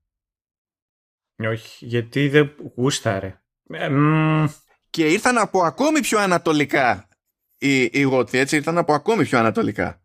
Και κατέληξαν εκεί που κατέληξαν. Γιατί οι Γότθοι κατέληξαν να κάνουν τα κουμάντα στην Ισπανία, ξέρω εγώ, και στη Βόρεια Αφρική και τα, και τα λοιπά. Ε, οι Βύση Γότθοι. Οι Οστρογότθοι ήταν πιο εδώ στα μέρη μας, κάπως έτσι. Και ένα, ένα χαριτωμένο που έχω εκεί πέρα λίγο για, το, για την περίπτωση των, των Γότθων σε περίπτωση που δεν ξέρω αν σας θυμίζουν άλλα πράγματα στην ιστορία αυτά και τέτοια, είχαν έρθει άνθρωποι γιατί τους κυνηγούσαν κάτι. Νομίζω τους κυνηγούσαν οι Ιούνι σε εκείνη τη φάση. Που και εκείνοι ακόμη θεωρούνται ότι είναι, ε, ότι είναι τουρκικά φύλλα κτλ. Τουρκικά, όχι όπως λέμε σήμερα Τούρκοι, άλλο πράγμα εννοεί ο ποιητής. Ε, τώρα αν δεν τα έχω μπλέξει γιατί βαριέμαι να ανοίξω Wikipedia ή ότι να το κράτησε κάτω στα σίγουρα. Αλλά anyway, ε, και ήταν φάση στους Βυζαντινούς pretty please βάλτε μας μέσα γιατί μας έχουν πάρει φαλάγγι δεν έχουμε πρόβλημα θα γίνουμε και αγρότες αμαλάχοι και πολεμάμε και για το στρατό σας απλά βάλτε μας μέσα pretty please και είναι εκεί ο Μέγας Θεοδόσιος και λέει ε, how about no; Μπράβο είσαι πολύ Μέγας Θεοδόσιο και τι κάνανε μετά οι Γότοι, σου λέει Α, έτσι, ε, τότε θα πολεμήσουμε εσάς μέχρι να μας βάλετε μέσα. Ε, και τελικά τους έβαλε μέσα με χειρότερους όρους. Μπράβο. Μπράβο. Γεια σου, Θεοδόση. Είσαι τιτάνο τεράστιο. Αλλά τέλος πάντων. Okay. Ναι. Δεν ξέρω αν έχεις κάτι να συμπληρώσεις. Δεν από αυτό το tangent. Έχω να συμπληρώσω. Για πάμε, πάμε. Λοιπόν, το όνομα του Θεού δεν πάει να πει βασιλιάς. Και αυτό δεν ήταν πολύ εμπνευσμένο Τόλκιν. Αλλά αυτό το οποίο ήταν ακόμα λιγότερο εμπνευσμένο ήταν το όνομα των δύο αδερφών στο Lion King, του Μουφάσα.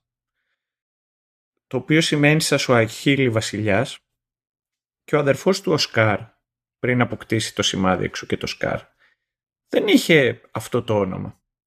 Αλλά τον λέγανε Τάκα, που στα Σουαχίλη πάει να πει σκουπίδι. Και λες... Disney δεν... Ναι. ναι. Δια, διακρίνω μια επιθετικότητα. ναι, αυτό. Έτσι βέβαια δικαιολογείται και τη, η γενοκτονία από τον Γκρόγκου, έτσι, ναι, πιστεύω. Ναι, ναι.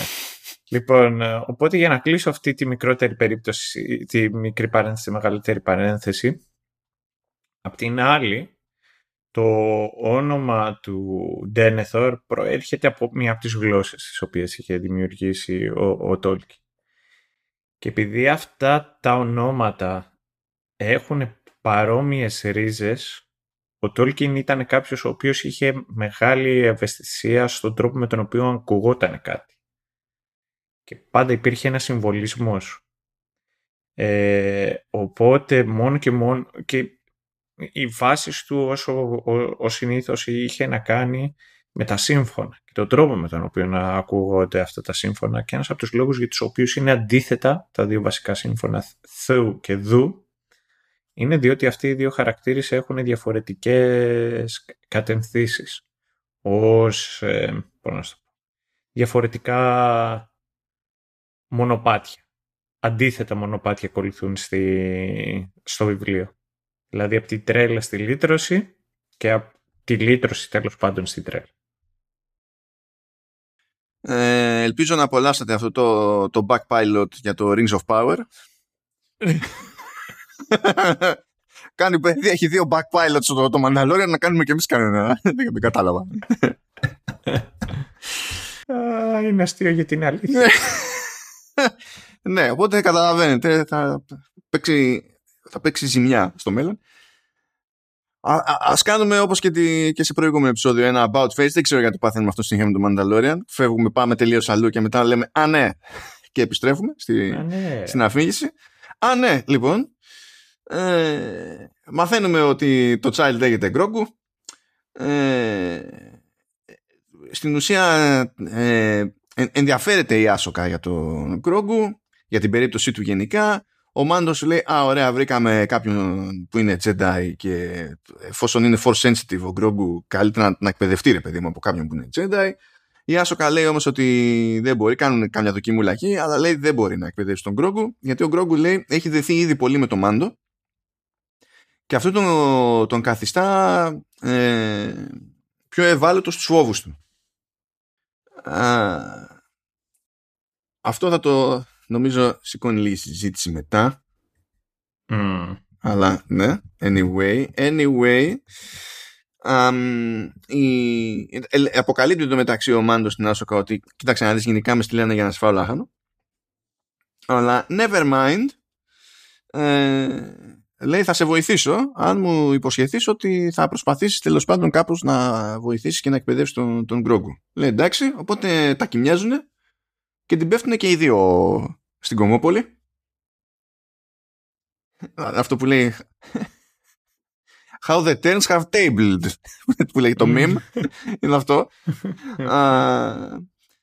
έτσι προκύπτει ότι τέλος πάντων στην ουσία ε, ήταν, ήταν κατεχόμενη αυτή η Κομόπολη οπότε φυσικά Disney Gar ε, πρέπει να συνειδητοποιούμε ότι τελικά με αυτή του στην Κολοτούμπα απελευθερώθηκε η Κομόπολη αυτή. Ε, με αυτά και με αυτά βέβαια η Άσοκα λέει ότι πω, εξακολουθώ να πιστεύω ότι δεν μπορώ να τον εκπαιδεύσω αλλά υπάρχει μια πιθανότητα λέει πήγαινε στον πλανήτη Τάιθον ε, και πετάει ένα χαμόγελο όταν της λέει της εμπιστηρεύεται κάτι ο Γκρόγκο που δεν έχουμε ιδέα τι είναι. Ε, Κανένα your mama joke θα είναι. Ναι. Ή θυμάσαι αυτούς τους βατράχους που κόντεψαν να εξαφανιστούν; Εγώ τους έφαγα. Ε, ε, έχεις κανένα kinder έκπληξη, μπορεί και αυτό. anyway, προχωράμε, είμαστε στη, στην κατηφόρα. Ε, βλέπουμε εκεί πέρα κάποιες αφή, κάποιους αφείς παραλληλισμούς από την πλευρά του Μάντο και το δεσμό που έχει με τον Κρόγκου γιατί αντιμετωπίζει κατά μία έννοια ο Μάντο τον Κρόγκου σαν να είναι το δικό του foundling όπως ήταν και εκείνος foundling για τους Mandalorians που εκπαιδεύτηκε και έγινε τέλος, τέλος πάντων αυτό που βλέπουμε. Anyway φτάνουν στον πλανήτη Tython. Ε, πηγαίνουν εκεί σε ένα σχηματισμό από πέτρες. Υπάρχει λέει εκεί πέρα κάποιο seeing stone ε, πρέπει να αράξει εκεί ο Γκρόγκου τέλος πάντων και να επικοινωνήσει με τη, με τη Force. Εντάξει, κάνει εκεί, μπαίνει σε τρανς ο, ο Γκρόγκου. Φυσικά εμφανίζεται ένα, ένα εχθρικό σκάφος. Ε, υπάρχει και ένα force field εκεί πέρα που υποτίθεται ότι προστατεύει τον Γκρόγκου και τα λοιπά. Δεν μπορεί να τον μαζέψει ο, ο Μάντο, αλλά τέλος πάντων πρέπει να τον υπερασπιστεί για να μην την πέσουν όλοι οι υπόλοιποι οι όποιοι υπόλοιποι. Και από τους διώκτες είναι ο Boba Fett. Λες, ούψ. Και λέει, ναι, γεια σας. Ε, αυτό το armor που πήρες από τον Marshall στο πρώτο επεισόδιο ναι, ε, είναι του πατέρα μου, άρα δικό μου ε, και pretty please. Και άμα δεν pretty please, έχω και support. Έχουμε τη Fennec Sand που τη γλίτωσε στην πρώτη σεζόν. Η Ming Wen, μιλάμε τα ίδια τώρα, το 58 χρονών mm-hmm, Y. Ε, και κάνει το support. Τέλος πάντων, ε, μαθαίνουμε ότι η Fennec Sand έσωσε τον Boba Fett σε άλλη φάση, οπότε κάπως έτσι καταλήξανε παρέα. Εμφανίζεται και άλλος σκάφος. Ε, ο Μάντο έχει και κάποιους περιορισμούς διότι δεν έχει το, το jetpack. Το jetpack το έβαλε στην άκρη ε, στη διαπραγμάτευση με τον Boba Fett. Είναι στυλ, ε, ε, πώς να φροντίσουμε να μην είναι γελία η μάχη που θα ακολουθήσει. Να μην έχει το jetpack, γιατί θα είναι overpowered. Α, και πώς θα φροντίσουμε να μην έχει το, το, το jetpack; Ε, θα πούμε, ε, θα βάλουμε τον Boba Fett και να του λέει ότι έτσι και έτσι και ας το κάτω. Τέλος πάντων. Τέλος πάντων. Τέλος πάντων. Ναι. Αυτά είναι, εντάξει, είναι, είναι πλοκή χαρτοπετσέτα, καταλαβαίνετε. ε, anyway, ε, σου λέει τέλος πάντων δεν μπορώ να φτάσω στο, στον Γκρόγκου, θα τα κάνω μαντάρα. Ε, το όσο, αντέξουμε, όσο αντέξουμε τέλος πάντων ε, εμφανίζεται κι άλλος Μανταλόριαν βοηθά Μάντο και Φένεξ Σαντ ε, τελείως τυχαία αυτός ο Μανταλόριαν τελικά είναι ο Μπομπα Φέτ που έχει φορέσει το, το armor ε, που το καβάτζωσε από το Razor Crest και στην ουσία καταλήγουν και συνεργάζονται διότι μέσα σε όλα εμφανίστηκε το σκάφος του Moff Gideon και στέλνει στο έδαφος κάτι Dark Troopers που στην ουσία είναι ρομπότ. Και είναι ρομπότ που είναι, δηλαδή δεν καταλαβαίνουν Χριστό. Δηλαδή δεν ξέρω από τι υλικό είναι αυτό. Ε, μπορεί να είναι από μαύρο beskar και να είναι πιο ισχυρό το μαύρο. Ναι. δεν ξέρω τι, τι παίζει εδώ πέρα. Ε, λέει, θα, λένε Μπόμπα και Φένεκ θα σε βοηθήσουμε. Οκ. Okay. Ε, γιατί κοίταξε να δεις ε, ε, κάναμε μια συμφωνία θα σε βοηθήσουμε με το, να, να βρεις τον Γκρόγκου και μετά θα χωρίσουμε τα τσανάκια μας και τα συναφή την κάνουν τέλος πάντων. Πηγαίνουν στην Cara Dune που πλέον είναι Marshall για New Republic και επανέρχεται η μεγάλη αγάπη εκεί πέρα. Ο Bill Bear δηλαδή ο Mayfeld. Και λες ναι ναι έχει καβατζωθεί πάντως από Moff Gideon το, το, ο Γκρόγκου. Ε, πάει κόντρα όσο μπορεί ο Γκρόγκου. Σαπίζει εκεί κάτι Stormtroopers. Αλλά δεν μπορεί να πάει και πάρα πολύ κόντρα. το κόντρα φυλακίζεται και τα συναφή. Και τέλος πάντων χτίζεται η τελική αναμέτρηση, ας τα πούμε έτσι. Πάμε στη, στο, στο πρώτο τελευταίο επεισόδιο και όπως πολλά πράγματα είναι λογικό στη, στη ζωή, έτσι, ναι, μπλέκουν και κρέμονται με τον, με τον, με τον Bill Bear. Δηλαδή κάποιος πρέπει να έχει χιούμορ σε αυτή τη ζωή. Ε, και σε αυτή τη δεύτερη εμφάνιση του, του χαρακτήρα του συγκεκριμένου του Mayfeld, γιατί στη, στην πρώτη σεζόν ήταν πιο καρικατούρα, εδώ τον λάτρεψα και νομίζω ότι έχει το καλύτερο μικρό arc που έχει οποιοδήποτε. Αλλά... Ναι, ισχύει. Γιατί είναι και ο μοναδικός ο οποίος, πώς να σου το πω, δεν προσπαθεί να είναι cool. Ναι, και γι' αυτό είναι super cool. Mm. Ε, λοιπόν, υποτίθεται ότι εφόσον ο Γκρόγκου είναι στα χέρια του Moff Gideon, πρέπει κάπως να βρουν που διάλογο είναι ο Moff Gideon.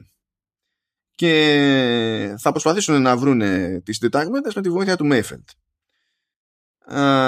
Και υποτίθεται ότι πρέπει να πάνε σε ένα, σε ένα δηληστήριο undercover ε, για να καταφέρουν να καβατζούσουν τη σχετική πληροφορία.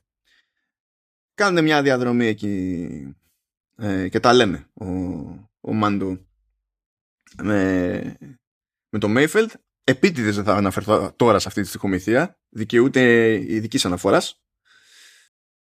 Ε, αλλά τέλος πάντων στη διαδρομή που υποτίθεται ότι αυτοί και καλά το παίζουν ότι είναι Imperial πλέον και ότι τα φέρουν κάποιο φορτίο προς το δηληστήριο. Τους την πέφτουν όμως πειρατές. Ε, γίνεται εκεί πέρα μαχούλα, καταλαβαίνετε, πέφτει ξύλο. Long story short, κερδάνε οι καλοί, στο, ας το πούμε έτσι, φτάνουν στο, στο διελιστήριο ε, και αντιμετωπίζονται φάση ως, ως ήρωες. Γιατί hardcore τέλος πάντων σας την πέσανε πειρατές και καταφέρατε και κρατήσατε και σώθηκε το φορτίο μέχρι να στείλουμε εμείς ενισχύσεις και κάτι TIE Fighters που, που βοηθήσανε και, και troopers. Μπράβο, είστε τούμπανοι και δεν συμμαζεύετε. Ε, αράζουν εκεί πέρα. Έχουν καφετέρια στο, στο δηληστήριο για τους troopers και τους officers. Αράζουν εκεί. Αναγκάζεται να βγάλει κράνος ο, ο Μάντο. Ε, δεν ξέρω, εδώ προσποιείται η σειρά ότι βγάζει το κράνος για να επειδή πρέπει να περάσει από αναγνώριση προσώπου σε κάποιο terminal, ενώ ξέρουμε ότι βγάζει το κράνος επειδή πρέπει όλοι να δούμε το Πέντρο Πασκάλ. Αυτή είναι η αλήθεια. Ε, και μπλέκουν με, ένα, με έναν αξιωματικό που τους φέρετε έτσι σαν, δηλαδή τους στυλ να σας δώσω τα εύσημα για αυτό που πετύχατε και τα λοιπά, αλλά φαίνεται να είναι και λίγο καχύποπτος. Και έχει μια ωραία σκηνή εδώ πέρα που είναι αντικριστά σε ένα τραπέζι ας πούμε και παίζει μια ένταση στη, στο Αλσιβερίσι επειδή όλοι φυλάγονται, όλοι ψάχνονται κτλ. Μέχρι που ο αξιωματικός αναφέρεται σε μια παλαιότερη επιχείρηση τέλος πάντων από την οποία έχει προσωπική εμπειρία ο Μέιφελτ. Τρώει σήμα ο Μέιφελτ την ανάβει κατευθείαν. Και ξεκινάει χαμούλης. Φυσικά πρέπει να δραπετεύσουν όπως αντιλαμβάνεστε αφού έχουν καταφέρει από τα terminals και έχουν πάρει την πληροφορία που θέλανε την κάνουνε, γεια σας, τους κυνηγάνε και τα, και τα TIE Fighters, δεν έχει σημασία, είμαστε, είμαστε κομπλέ. Πράγμα που σημαίνει ότι πλέον έχουν την πληροφορία που χρειάζονται για να πάνε να την πέσουν στον Moff Gideon. Και φτάνουμε στο τέλος, φτάνουμε στο τελευταίο επεισόδιο. Λοιπόν, τώρα το ζήτημα είναι να την πέσουν στο σκάφος του Moff Gideon. Ε, τελείως τυχαία, τελείως τυχαία, νωρίς σε αυτό το επεισόδιο, μαθαίνουμε ότι το Dark Saber και το συγκεκριμένα, ε, το έχουμε μάθει ήδη για το Lightsaber, αλλά μας λένε και για το Dark Saber συγκεκριμένα ότι δεν μπορεί να, να κόψει beskar. Και λες εντάξει, το πιάσαμε πάλι το υπονοούμενο, το πιάσαμε. Τέλος πάντων την πέφτουν στο cruiser, υποτίθεται ότι ο, ο Boba Fett λειτουργεί ως αντιπερισπασμός, χώνεται ο, ο Μάντο, πάει στα, στα κελιά για να βρει το, το Child. Ε, το πρόβλημα είναι ότι προλαβαίνουν οι Dark Troopers να γίνουν deploy, ξεκινάει ο χαμούλης, επιβιώνει χάρη στο, στο, στο beskar, οριακά, καταφέρνει να φάει έναν Dark Trooper, έναν, και αυτό με τα χίλια ζόρια, φτάνει τέλος πάντων στον Μοφ, φτάνει και στο, και στον Γκρόγκου, τραβάει Dark Saber ο Μοφ. Ε, λέμε εκεί τα κλασικά το όποιος κρατάει το Dark Saber έχει και το θρόνο του Μάνταλορ μπράβο. Το, αυτό το λέει στην ουσία πάει να τον δωροδοκίσει υποτίθεται τον Gideon. Του στείλει ότι μην αυτονόμαστε τώρα. Μπορώ να σου δώσω το Dark Saber να κάνεις ένα κουμάντα στο Μάνταλορ να έχεις ισχύ, να έχεις δύναμη ε, και, και τα λοιπά και λέει ο, ο Μάντο, ναι, εντάξει, καρφί δεν μου καίγεται. Εμένα αυτό που με νοιάζει είναι ο Γκρόγκου. Και τη συνεχίζει το παραμύθι και ο Μοφ, λέει ότι κανένα πρόβλημα, ε, διότι και εμείς ό,τι είχε τα είχαμε να κάνουμε το κάναμε, το αίμα του θέλαμε, πήραμε το αίμα του, κουμπλέ, φυσικά δεν ισχύει όλο αυτό και ξεκινάει η μάχη πάπα πούπα. Anyway, ο Μάντο κερδίζει, δεν σκοτώνεται ο Μοφ Κίντιον, τα έχουμε πει αυτά παιδιά, Disney για πάντα. Ε, η Μποκατάν στραβώνει που βλέπει τον Μάντο με τον Dark Saber γιατί σου λέει αυτό το ήθελα εγώ. Λέει να πάρ το. Όχι δεν μπορώ να το πάρω πρέπει να το κερδίσω σε μάχη άρα πρέπει να πολεμήσουμε.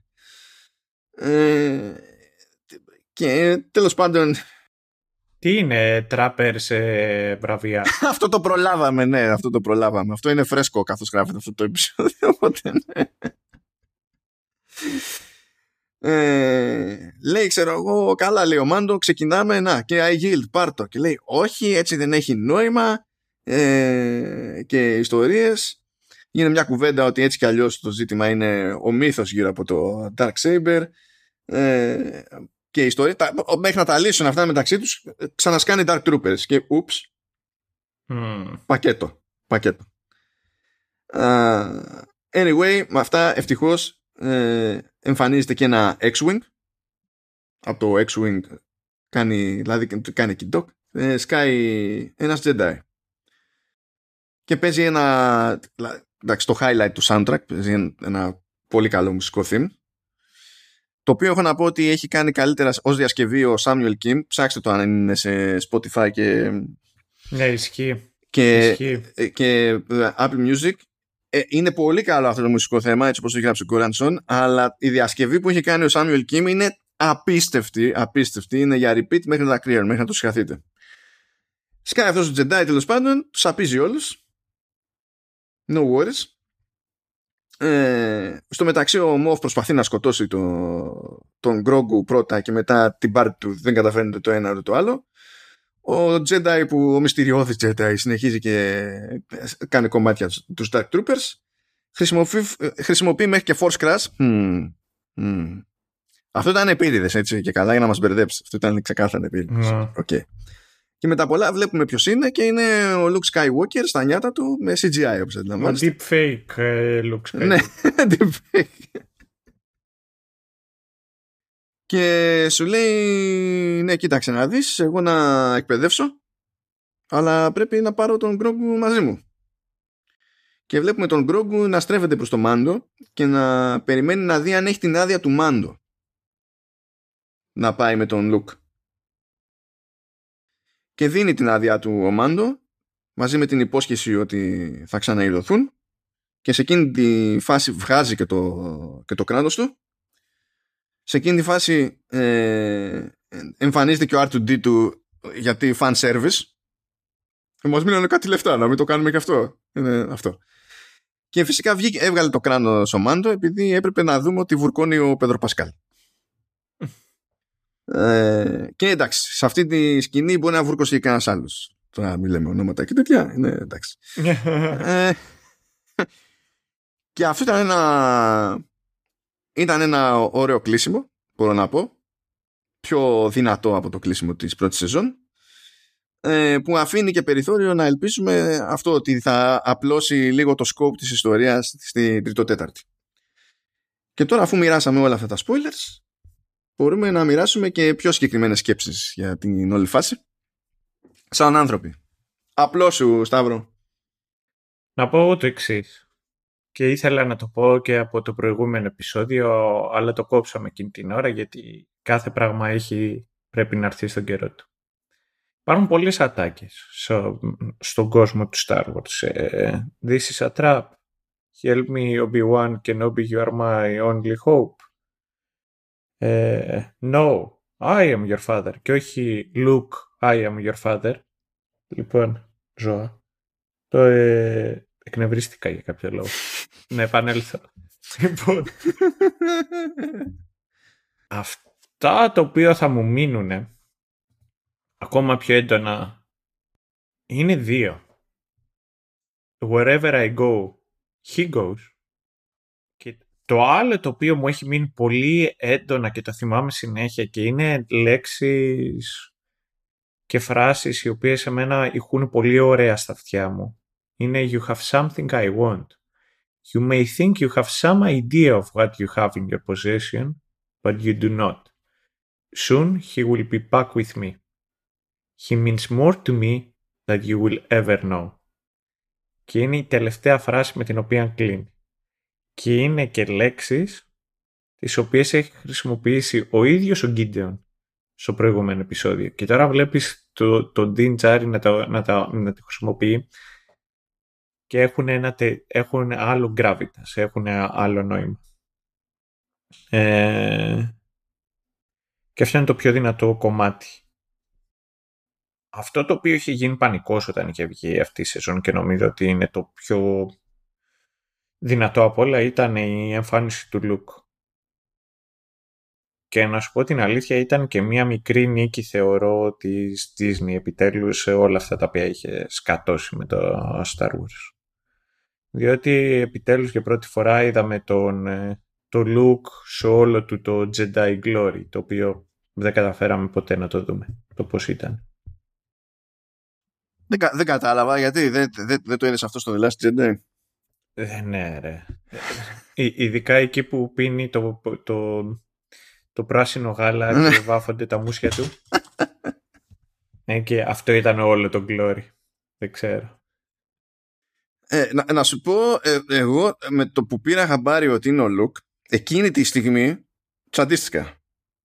Και τσαντίστηκα διότι ε, ε, έχοντας φάει τόσο fan service για το fan service το μυαλό μου γύρισε σε φάση όχι πάλι. Είναι ένας τους ξέρει τι θα κάνουν. Αλλά το κρατήσανε σφιχτό. Δεν ξέρω αν θα το κάνουν κάτι μετά. Δηλαδή μπορεί να αποδειχθεί ότι ήταν και πυροτέχνημα έτσι και δεν ξαναβλέπουμε ποτέ τον Κρόγκου και δεν ξαναβλέπουμε ποτέ τον Λουκ και καθώς προχωράει το Μανταλόριαν και, και αντιγιά. Αλλά τουλάχιστον, τουλάχιστον δεν κάνανε ζημιά σε κάτι. Και δεν ήταν το. Πάλι, πώς να σου πω, ε, λειτουργήσε στην τελική και ως απομηχανής Θεός. Οπότε είχε και μια συγκεκριμένη χρησιμότητα και καλά στη δεδομένη στιγμή, ρε παιδί μου. Σε αντίθεση με την random εμφάνιση του R2D2, του στείλω να δείξουμε λίγο R2D2. Ε, λες τέλος πάντων βγήκε κάτι από την περίπτωση του Luke. Α, στην αρχή με το που το είδα σφίχτηκα γιατί άρχισα να αισθάνομαι ότι θα, ότι θα, θα γίνει παρόλα κατευθείαν. Ισχύει. Ε, εγώ να σου πω την αλήθεια ήταν σαν να είμαι σε denial. Δηλαδή βλέπω το X-Wing να σκάει και λέω «Α, να δεις ότι παίζει να είναι κάποιος από τους ε, πιλότους τους οποίους τους είχαμε δει εκεί στο χιονισμένο πλανήτη». Μετά βλέπω κάποιον με, με ρόμπα να σκάει και λέω λέω κα, κα, κάποιος τζεντά είναι αυτός αλλά ποιος είναι δηλαδή ακόμα είχα denial ε, μέχρι που βλέπω το ρομποτένιο χέρι και λέω αυτά είναι. Ούψ, ποιος έρχεται εδώ. Ε, έναν ωραίο παραλληλισμό κιόλας ε, που μου άρεσε πάρα πολύ είναι ότι μάλλον τρέχει στο αίμα της οικογένειας Skywalker το κόβο κόλλους μέσα σε ένα διάδρομο γιατί παρόμοια σκηνή είχαμε και με το Darth Vader στο Rogue One Παρ' όλα αυτά έχει τζέρτζελο το ότι ο Darth Vader ο οποίος είναι, είναι ρομπότ σαν ρομπότ, σκοτώνει ανθρώπους, ενώ στο άλλο είναι ο Λουκ ο οποίος είναι άνθρωπος και σκοτώνει ρομπότ. Δεν ξέρω, μπορεί να έχω φορέσει αυτή τη στιγμή το αλουμινένιο καπελάκι μου και να τα λέω όλα αυτά.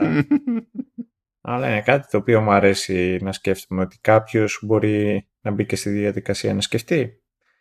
Ε, είχε ενδιαφέρον του που ο Λουκ φορούσε τα μαύρα όπως τα φορούσε στο The Return of the Jedi και τουλάχιστον από ό,τι καταλαβαίνω και τότε το φορούσε ώστε να δώσει και καλά ένα nod ότι μπορεί ο, ο Luke να, να πέσει στο Dark Side of the Force καθώς ξεκινάει στο πρώτο στο, στο episode 4 με λευκά ρούχα Empire Strikes Back φοράει γκρι και στο άλλο φοράει μαύρα και δεν νομίζω ότι ήταν τυχαίο που όταν κερδίζει τέλος πάντων και πεθαίνει ο αυτοκράτορας παρότι μετά από αρκετά χρόνια μάθαμε somehow Palpatine returns. Δεν μπορώ. Συνεχίζω, ανεβάζω παλμούς. Λοιπόν, ε, no one's ever really gone, Σταύρο. Ε, ναι, ναι, ναι, ναι. Ε, σε αυτή τη φάση φοράει με, ακόμα τα μαύρα, αλλά όταν έχει χάσει τέλος πάντων αυτοκράτορας, έχει ανοίξει το, ας το πούμε, έχει ξεκουμπώσει, θέλω να το κάνει γυλαίκο, μπλούζα, whatever φοράει. Πες, έχει ντεκολτέ. Ναι, το ντεκολτέ του αυτό του, του Λούκα.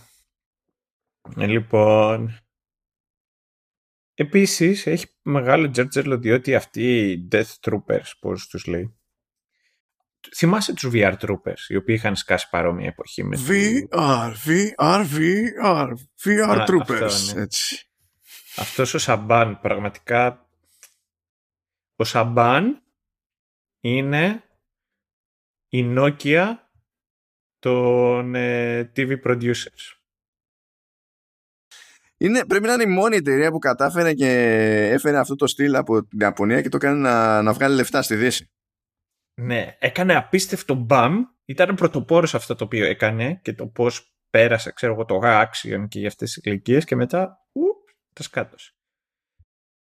Λοιπόν, ε, επιστρέφω. Ναι, αλλά τον είδες πώς πολύ ξέρω εγώ ζορίστηκε ο, ο Ντίν στο να προσπαθήσει τέλος πάντων να κερδίσει όλα αυτά και μετά συνειδητοποιείς για ποιο λόγο ποτέ δεν χρησιμοποιούσαν ε, ρομπότ εναντίον των Jedi στους Clone Wars παρά και ε, χρησιμοποιούσαν ανθρώπους. Γιατί οι Jedi απλά τα λιώνουν όλα αυτά, περπατάνε και, και τα λιώνανε, είδες όλο. Και στάνταρ ήταν και επίδειξη δύναμης του. Ξέ, ξέρεις ποια είναι η χαζομάρα βέβαια σε αυτό το κόνσεπτ, έτσι; Ε, ε, είναι στη, βασίζεται στη θεωρία ότι επειδή στη μία περίπτωση ο Jedi βλέπει μία μηχανή οπότε εντάξει και τι έγινε να τελειώσω αλλά στην άλλη περίπτωση βλέπει ε, μια ζωή και είναι φάση ε, εντάξει πόλεμο έχουμε αλλά εμείς εδώ είμαστε οι καλοί οπότε πρέπει να δείχνουμε ήκτο με κάθε ευκαιρία ένα theme ναι. που δεν με ενόχλησε καθόλου ούτε στο, στο Obi-Wan Kenobi το κερατό μου αλλά τέλος πάντων ε, ε, είναι λίγο πεδαριώδης αυτή η λογική αλλά τέλος πάντων ε, μπορώ να την πιάσω. Μπορώ, μπορώ να την πιάσω. Μπορώ να την δεχτώ. Γιατί όντως, αν είχε να κάνεις με μια μηχανή, όντως θα σε νιάξεις λιγότερο. Έτσι. Δηλαδή, ε, το λογικό είναι να σε νιάξει λιγότερο. Αυτά, απλά η απόσταση μεταξύ των δύο σε ένα πλαίσιο πολέμου είναι, που είναι λίγο κουλή. Αυτό τέλος πάντων. Mm. Και μετά εντάξει, είναι και το άλλο βρεσί. Είναι το ότι δεν νομίζω ότι οι Jedi είναι σον και merciful. Γιατί σε καμία περίπτωση δεν, δεν μπορώ να το πω δεν διστάζουν να σκοτώσουν. Απλά δεν σκοτώνουν, ξέρω εγώ, για δύναμη, για ικανοποίηση. Τουλάχιστον έτσι εγώ το έχω στο μυαλό μου. Τιμωρία, θα, κοιτάς το, θα καθίσεις στη γωνία στο γραφείο της Κάθλιν Κέννιντι και θα κοιτάζει τον τοίχο. Mm. I hope that doesn't wake up anything in me. Έχω αρκετά βίτσια ήδη. ε, ο deep fake ε, look ήταν καλύτερος από το Darkin, στάνταρ. Ε, δεν ξέρω αν ήταν on par με την Leia από το Rogue One. Αλλά πάλι κάτι είναι λιγάκι off. Και δεν ξέρω αν ποτέ θα μπουν σε ολόκληρη διαδικασία για να κάνουν recast. Και αλήθεια να σου πω ότι με λίγο make-up ο Sebastian Stan, ο οποίος κάνει τον ε, Winter Soldier στο MCU, έχει και το τσιν, έχει και τα μάτια, έχει και την ικανότητα νομίζω να παίξει το ε, Αν ασχοληθούν και άλλο πρέπει κάποια στιγμή να γίνει recast, δεν είναι δουλειά αυτή. Ναι. δεν, δεν, δεν είναι δουλειά αυτή. Γιατί τώρα πραγματικά απλά πετάμε λεφτά για το, για το fan service και για να γλιτώσουμε το ενδεχόμενο να ενοχληθεί κάποιος που, που θα είναι απλά σούπερ σκαλωμένος. Όχι θα ενοχληθεί επειδή ο νέος ο, ο, ο νέος τοπιός που παίζει τον Luke έχει πρόβλημα. Θα ενοχληθεί πριν από αυτό επειδή κάποιος άλλος παίζει τον Luke. Αυτό, αν αυτός είναι ο φαν που, ε, που φοβόμαστε, έχουμε πρόβλημα.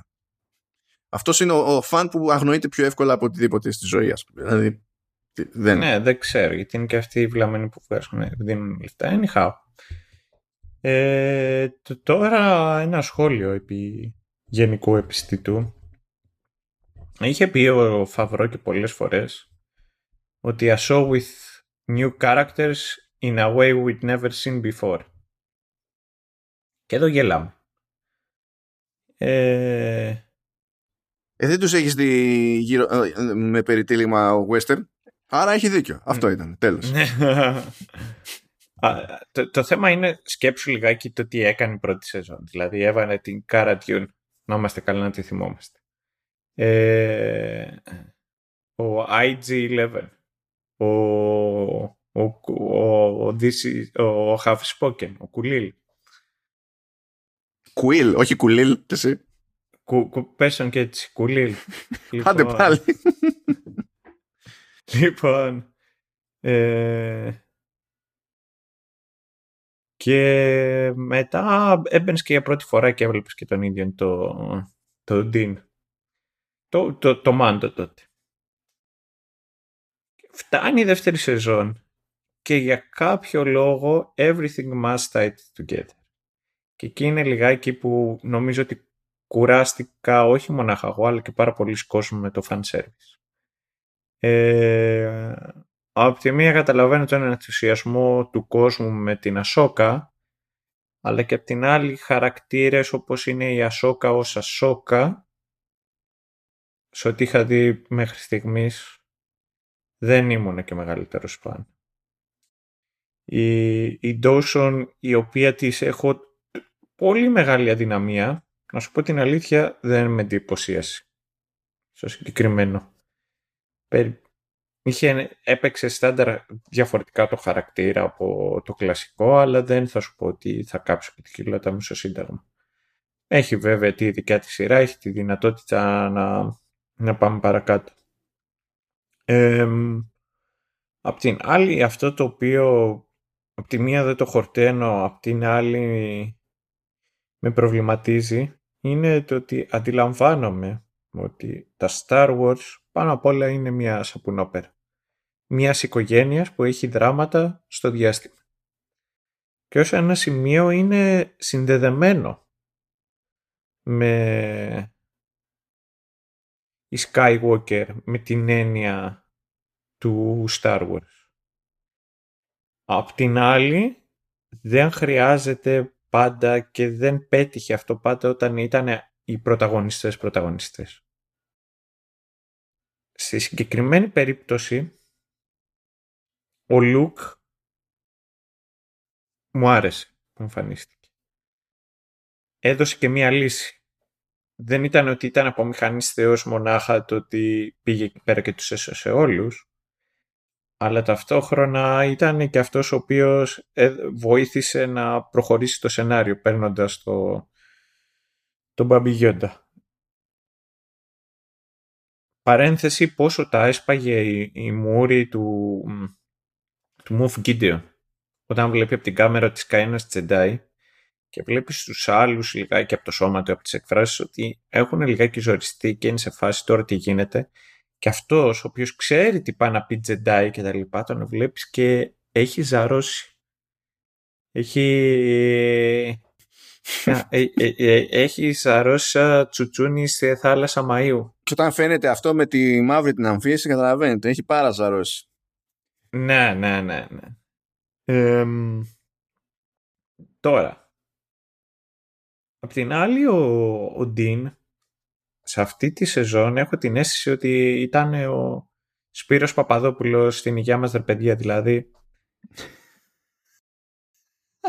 Δεν ήταν καν ο, ο πρωταγωνιστής της δικιάς του της σειράς και λες ούψ ρε τι είπε μα γιατί; Σε αυτό, σε αυτό διαφωνώ πάντως ε, διότι εδώ με συγκεκριμένες, σε συγκεκριμένες στιγμές δηλαδή είχε, είχε ένα κάποιο growth είχε μια, δηλαδή ε, κατά μία έννοια ως προς τα ίδια του τα πιστεύω που αυτά τον βοήθησαν να σταθεί στα πόδια του και στην πρώτη σεζόν παρατηρώντας τους γύρω του, όχι επειδή έκανε κάποια συγκλονιστική ενδοσκόπηση, ας το πούμε, ε, αρχίζει και βάζει νερό στο κρασί του. Για κάποια πράγματα που θεωρούσε ως, ως Mandalorian τα θεωρούσε αυτονόητα. Και ενώ, δηλαδή βλέπουμε ότι μπαίνει στη διαδικασία να βγάλει το κράνος, σε μια περίπτωση το βγάζει από ανάγκη αλλά αντιμετωπίζεται στα σοβαρά και από τους γύρω τέλος πάντων ότι αυτή είναι μια στιγμή κατά την οποία είναι πιο ευάλωτος. Γι' αυτόν σημαίνει άλλο πράγμα από αυτό που σημαίνει για τους όλους, όλους τους υπολείπους γύρω. Και ακόμη περισσότερο εκεί στο Αλσιβερίσι με τον Λουκ που δεν υπάρχει λόγο συγκεκριμένος εκείνη την ώρα να βγάλει το κράνος αλλά το, το, το βγάζει επιλέγοντας να, να δεχτεί ότι είναι ευάλωτος και να μην τον νοιάζει ότι θα φανεί αυτό και, και προς τα έξω. Εντάξει, είχε, είχε μια κάποια κίνηση το, το πράγμα. Αλλά νομίζω ότι αυτό που περιγράφεις στο γενικότερο πλαίσιο περισσότερο είχε να κάνει με το ότι έπρεπε να χωρέσουν σε 8 επεισόδια και δύο, ε, και δύο pilots. Και συμπίεσαν τα πράγματα. Ενώ σε μια άλλη περίπτωση ας πούμε στο πάρε δώσε που είχε με, το, με τον Mayfeld ε, ε, καλά κάνανε και δώσανε χώρο στον Mayfeld. Δηλαδή, πιστεύω γιατί αυτό ωφέλησε και τον Mayfeld και τη σειρά και τον και το Mandalorian αλλά ναι. ακόμη και τώρα αυτό θα το αφήσω για μετά. Θέλω λίγο να κάνω ένα συμπλήρωμα σε αυτό που έλεγες περί fan service. Ε, νομίζω ότι σε αυτή τη δόση είχαμε ακόμη περισσότερο fan service σε σχέση με την πρώτη σεζόν. Το οποίο δυστυχώς δεν με εκπλήσει από την άποψη ότι ε, το, η πρώτη σεζόν του Mandalorian ήρθε ως μια παραγωγή περίεργη τώρα. Ποιος είπε στον Φαβρό εντάξει κάτω western ε, πάνω που είχε αρχίσει να στραβώνει το πλάνο για τα κινηματογραφικά Star Wars γενικά και για τα spin-offs τις παράπλευρες ιστορίες τα Star Wars stories τέλος πάντων αλλά και για τα και για τις βασικές προσθήκες στο, στο κλασικό το timeline ας πούμε ε, αλλά έπρεπε να γίνει κάτι για να στηριχθεί το λανσάρισμα του Disney Plus. Σε εκείνη την περίπτωση μπορείς να πεις ότι δίνεις και ένα περιθώριο χ, διότι θα μετρήσεις αλλιώς το κέρδος σου. Το όποιο κέρδος σου. Ό,τι εντύπωση και αν αφήσει η σειρά. Μετά όμως πέτυχε η σειρά. Ναι, ναι. Και όταν πετυχαίνει η σειρά είναι «Α, τώρα πρέπει να είναι, το είναι σοβαρή business, ε, θα το πάρουμε σοβαρά». Και τότε έρχονται και τα άλλα τα κλασικά καμώματα τέλος πάντων που κληρονομεί σχεδόν οτιδήποτε Star Wars. Οπότε βλέπεις περισσότερο service, ε, fan service, συχνά με παντελώς ανούσιο τρόπο. Δηλαδή να απλά μπαίνει για να, για, για να πει και να πει κάποιος Α, είδαμε το τάδε. Ε, είναι λίγο σαν την ανάσα του, του Vader. Μπορείς να βάλεις ένα οποιοδήποτε βίντεο, μπορείς να βάλεις ένα βίντεο με χάμστερ να τρέχουν σε ρόδες. Και στο τέλος να κάνει fade out και να ακούγεται η ανάσα του, του Vader και κάποιος ενθουσιαστεί επειδή ακούστηκε η ανάση του Βέιντερ. Όχι επειδή είναι αστείο το, ε, αστεία αντίθεση με τα χάμστερ, επειδή ακούστηκε η ανάσα του Βέιντερ. Γιατί αυτός ναι. είναι ικανός λόγος για ενθουσιασμό για κάποιους τέλος πάντων στον αυτόματο, ό,τι και αν γίνει, όποιο και αν είναι το context. Ε, Όπως επίσης είδαμε το άλλο το κλασικό, ε, που το είδαμε και στην περίπτωση του, του Rogue One, είναι ότι πετάμε, αυτό το είδαμε και στην πρώτη σεζόν βέβαια, ε, πετάμε χαρακτήρες παράπλευρους που δεν μας νοιάζει αν θα μείνουν στη κεντρική, στο κεντρικό άξονα του, του lore ή όχι και τελείως τυχαία είναι να πεθάνει κάποιος πεθαίνει μόνο αυτή. Ναι. Γιατί δεν πρέπει να βάλουμε χέρι στους πιο main ακόμα και αν αυτή η main είναι σε ένα spin, στην ουσία είναι spin-off όπως είναι το Mandalorian. Δηλαδή πριν την πρώτη σεζόν του Mandalorian δεν ενδιαφέρονταν κανένας για το αν υπάρχει κάπου ένας Mandalorian. Ποιος είναι και τι, και τι αυτό.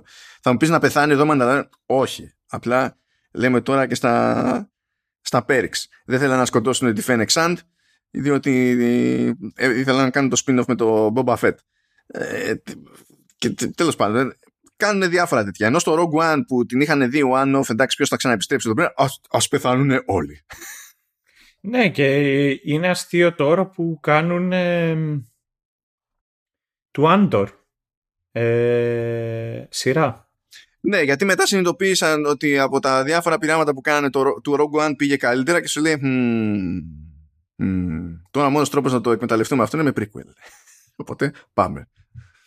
Εδώ μεταξύ φοβόμενος αυτό το οποίο θα πω αλλά ταυτόχρονα έχοντας παντελή έλλειψη κινδύνου αίσθηση κινδύνου βασικά να πω το εξής μου φαίνεται πολύ μυστήρια αυτή η επιλογή του timeline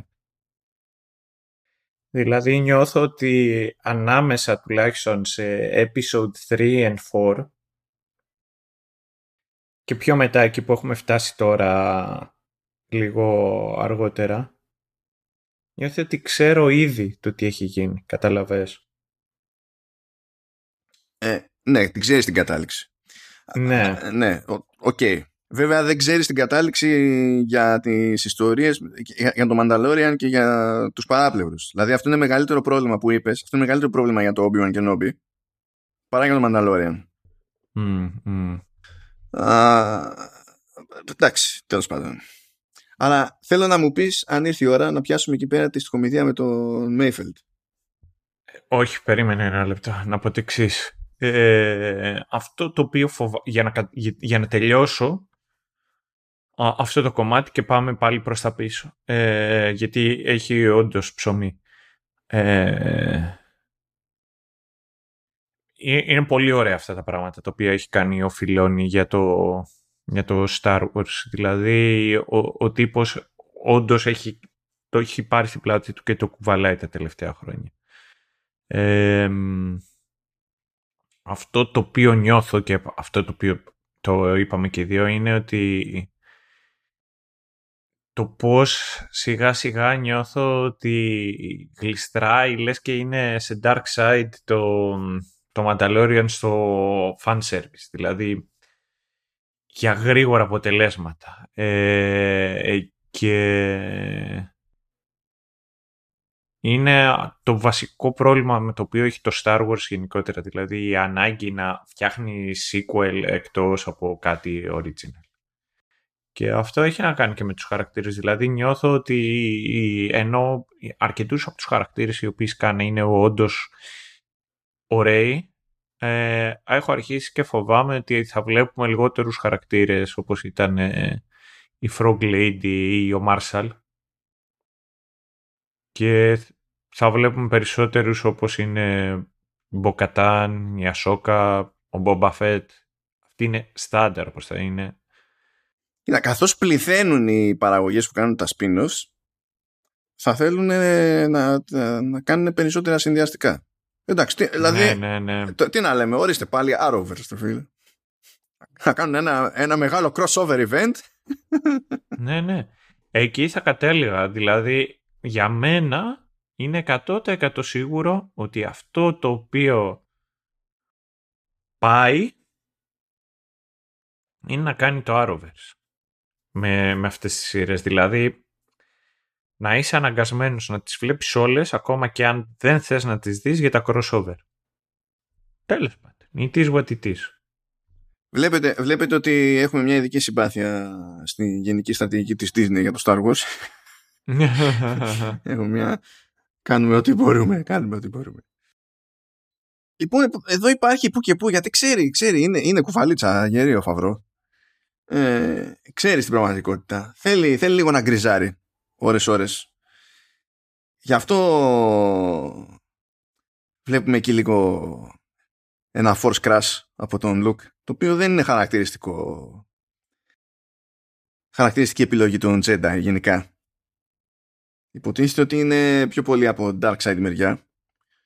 Δηλώνω φαν βέβαια, δηλαδή στο Κοτόρ είχα σαπίσει στο Force Crash. Δεν ναι. τέλεια, δεν έχω παράπονο. Το okay. Αλλά εκεί πέρα που το έπαιξε καλύτερα, καλύτερα και σε σχέση με, το, με την πρώτη σεζόν πιστεύω, ήταν με τον Μέιφελτ. Ο Μέιφελτ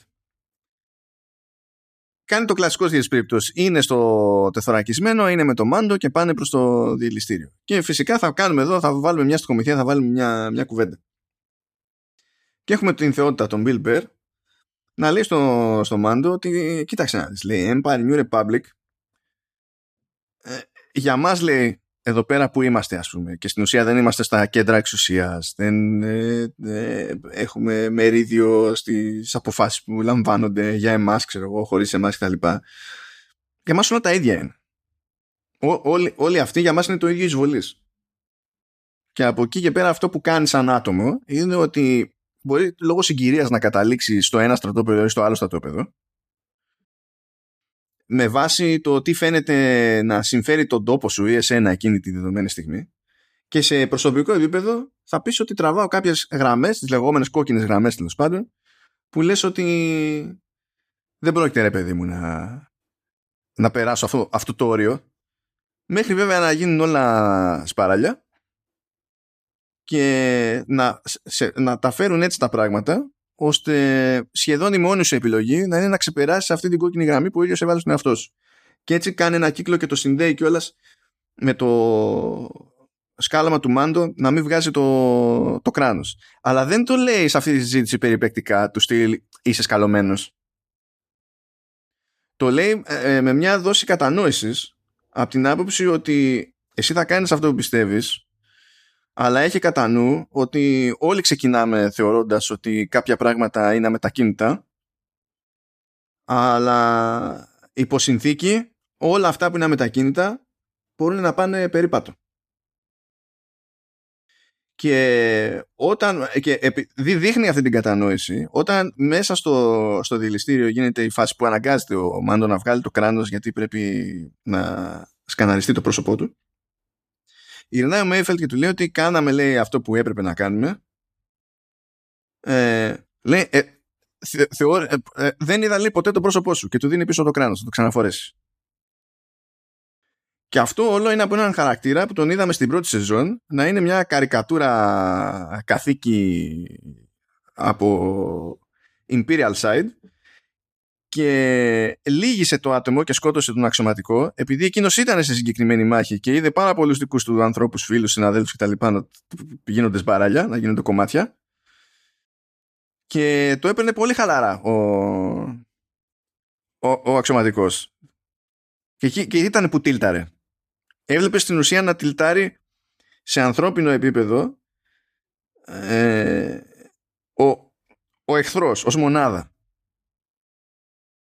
Το οποίο είναι απόλυτα... Δεν, είναι κάτι περίεργο, δεν είναι κάτι πρωτόγνωρο. Δηλαδή, ε, σε κάθε πόλεμο, σε κάθε αναμέτρηση υπάρχουν, προφανώς υπάρχουν τραγικές ιστορίες κατέρωθεν. Αλλά συνήθως δεν περιμένεις να κάνουν τον κόπο να στο εξηγήσουν αυτό στο Star Wars. Ε, ε, δεν περιμένεις να στο εξηγήσουν με τόσο εγώ τουλάχιστον δεν το περίμενα να το κάνουν με τόσο προσγειωμένο τρόπο και σχετικά λακωνικά δεν, δεν σε έπαιξε στη φανφάρα εμείς ναι, τώρα θα μοιραστούμε μια προσωπική αμπελοφιλοσοφία γιατί θέλουμε να σου πούμε κάτι αλλά πρέπει να είμαστε και cool just so you know και ε, πρέπει να ήταν αγαπημένη μου φάση σε όλη τη σεζόν αυτή και δυστυχώς ταιριάζει και, στη, και στην περίοδο που περνάμε με τον πόλεμο στην Ουκρανία. Αλλά εδώ που τα λέμε, ανά πάσα ώρα και στιγμή πάντα υπάρχει κάπου πόλεμος. Οπότε στην πραγματικότητα ταιριάζει παντού και πάντα. Να το έχουμε αυτό ναι. Στην άκρη του μυαλού μας. Γι' αυτό και μόνο εγώ δηλώνω φαν της δεύτερη σεζόν. Δηλαδή μπορούσα να κάθομαι να βλέπω το 7 γιατί μιλάμε για το 7ο επεισόδιο εδώ, μπορούσα να το βλέπω χαλαρά ξανά και ξανά. Για, για αυτό το πράγμα. Ναι. Δεν ξέρω πώς ξέφυγε αυτό. Με, το, με, τέτοια, με τέτοια όθηση στο fan service κτλ. Δεν ξέρω πώς τους ξέφυγε αυτό. Εντάξει, νομίζω ότι ήταν πιο πολύ κάτι το οποίο ήθελε να πει ο Φαβρό. Ευτυχώς. Και, ναι, αυτό. Και από εκεί, και από εκεί τέλος πάντων πήρε τους πόντους του, να το θέσω έτσι. Ε, όχι, τώρα έχει ενδιαφέρον το μεταξύ το πώς θα κινηθεί από εδώ και πέρα, διότι φαίνεται να... είναι πιο πολύ σαν sequel πλέον του The Clone Wars και τα λοιπά, γιατί Μποκατάν και Ασόκα, αυτοί οι δύο χαρακτήρες, τους οποίους φαντάζομαι να συνεχίσουμε να τους βλέπουμε, αλλά κυρίως Μποκατάν και το όλο το story, το Mandalorian, είναι από τις σειρές του Φιλόνι και νομίζω ότι θα πέσει πόνο από εδώ και πέρα. Ε, απ' την άλλη είναι ευκαιρία να δούμε σε περίπτωση που το αποφασίσουν να μπούμε σε περισσότερο βάθος στο τι συμβαίνει και το τι γίνεται με και με άλλα μέρη. Αυτό το οποίο δεν ξέρω άμα θα συνεχίσει να ισχύει είναι το planet hopping. Δηλαδή πάμε σε ένα, σε ένα πλανήτη, γίνονται πραγματάκια και μετά φεύγουν. Κάτι το οποίο το βλέπαμε τόσο συχνά. Ε, δεν ξέρω αν συνεχίσει. Και όπως είπα και στο επεισόδιο το οποίο κάναμε για την πρώτη σεζόν, είναι κάτι το οποίο εμένα προσωπικά μου αρέσει. Είμαι φαν αυτού του κόνσεπτ.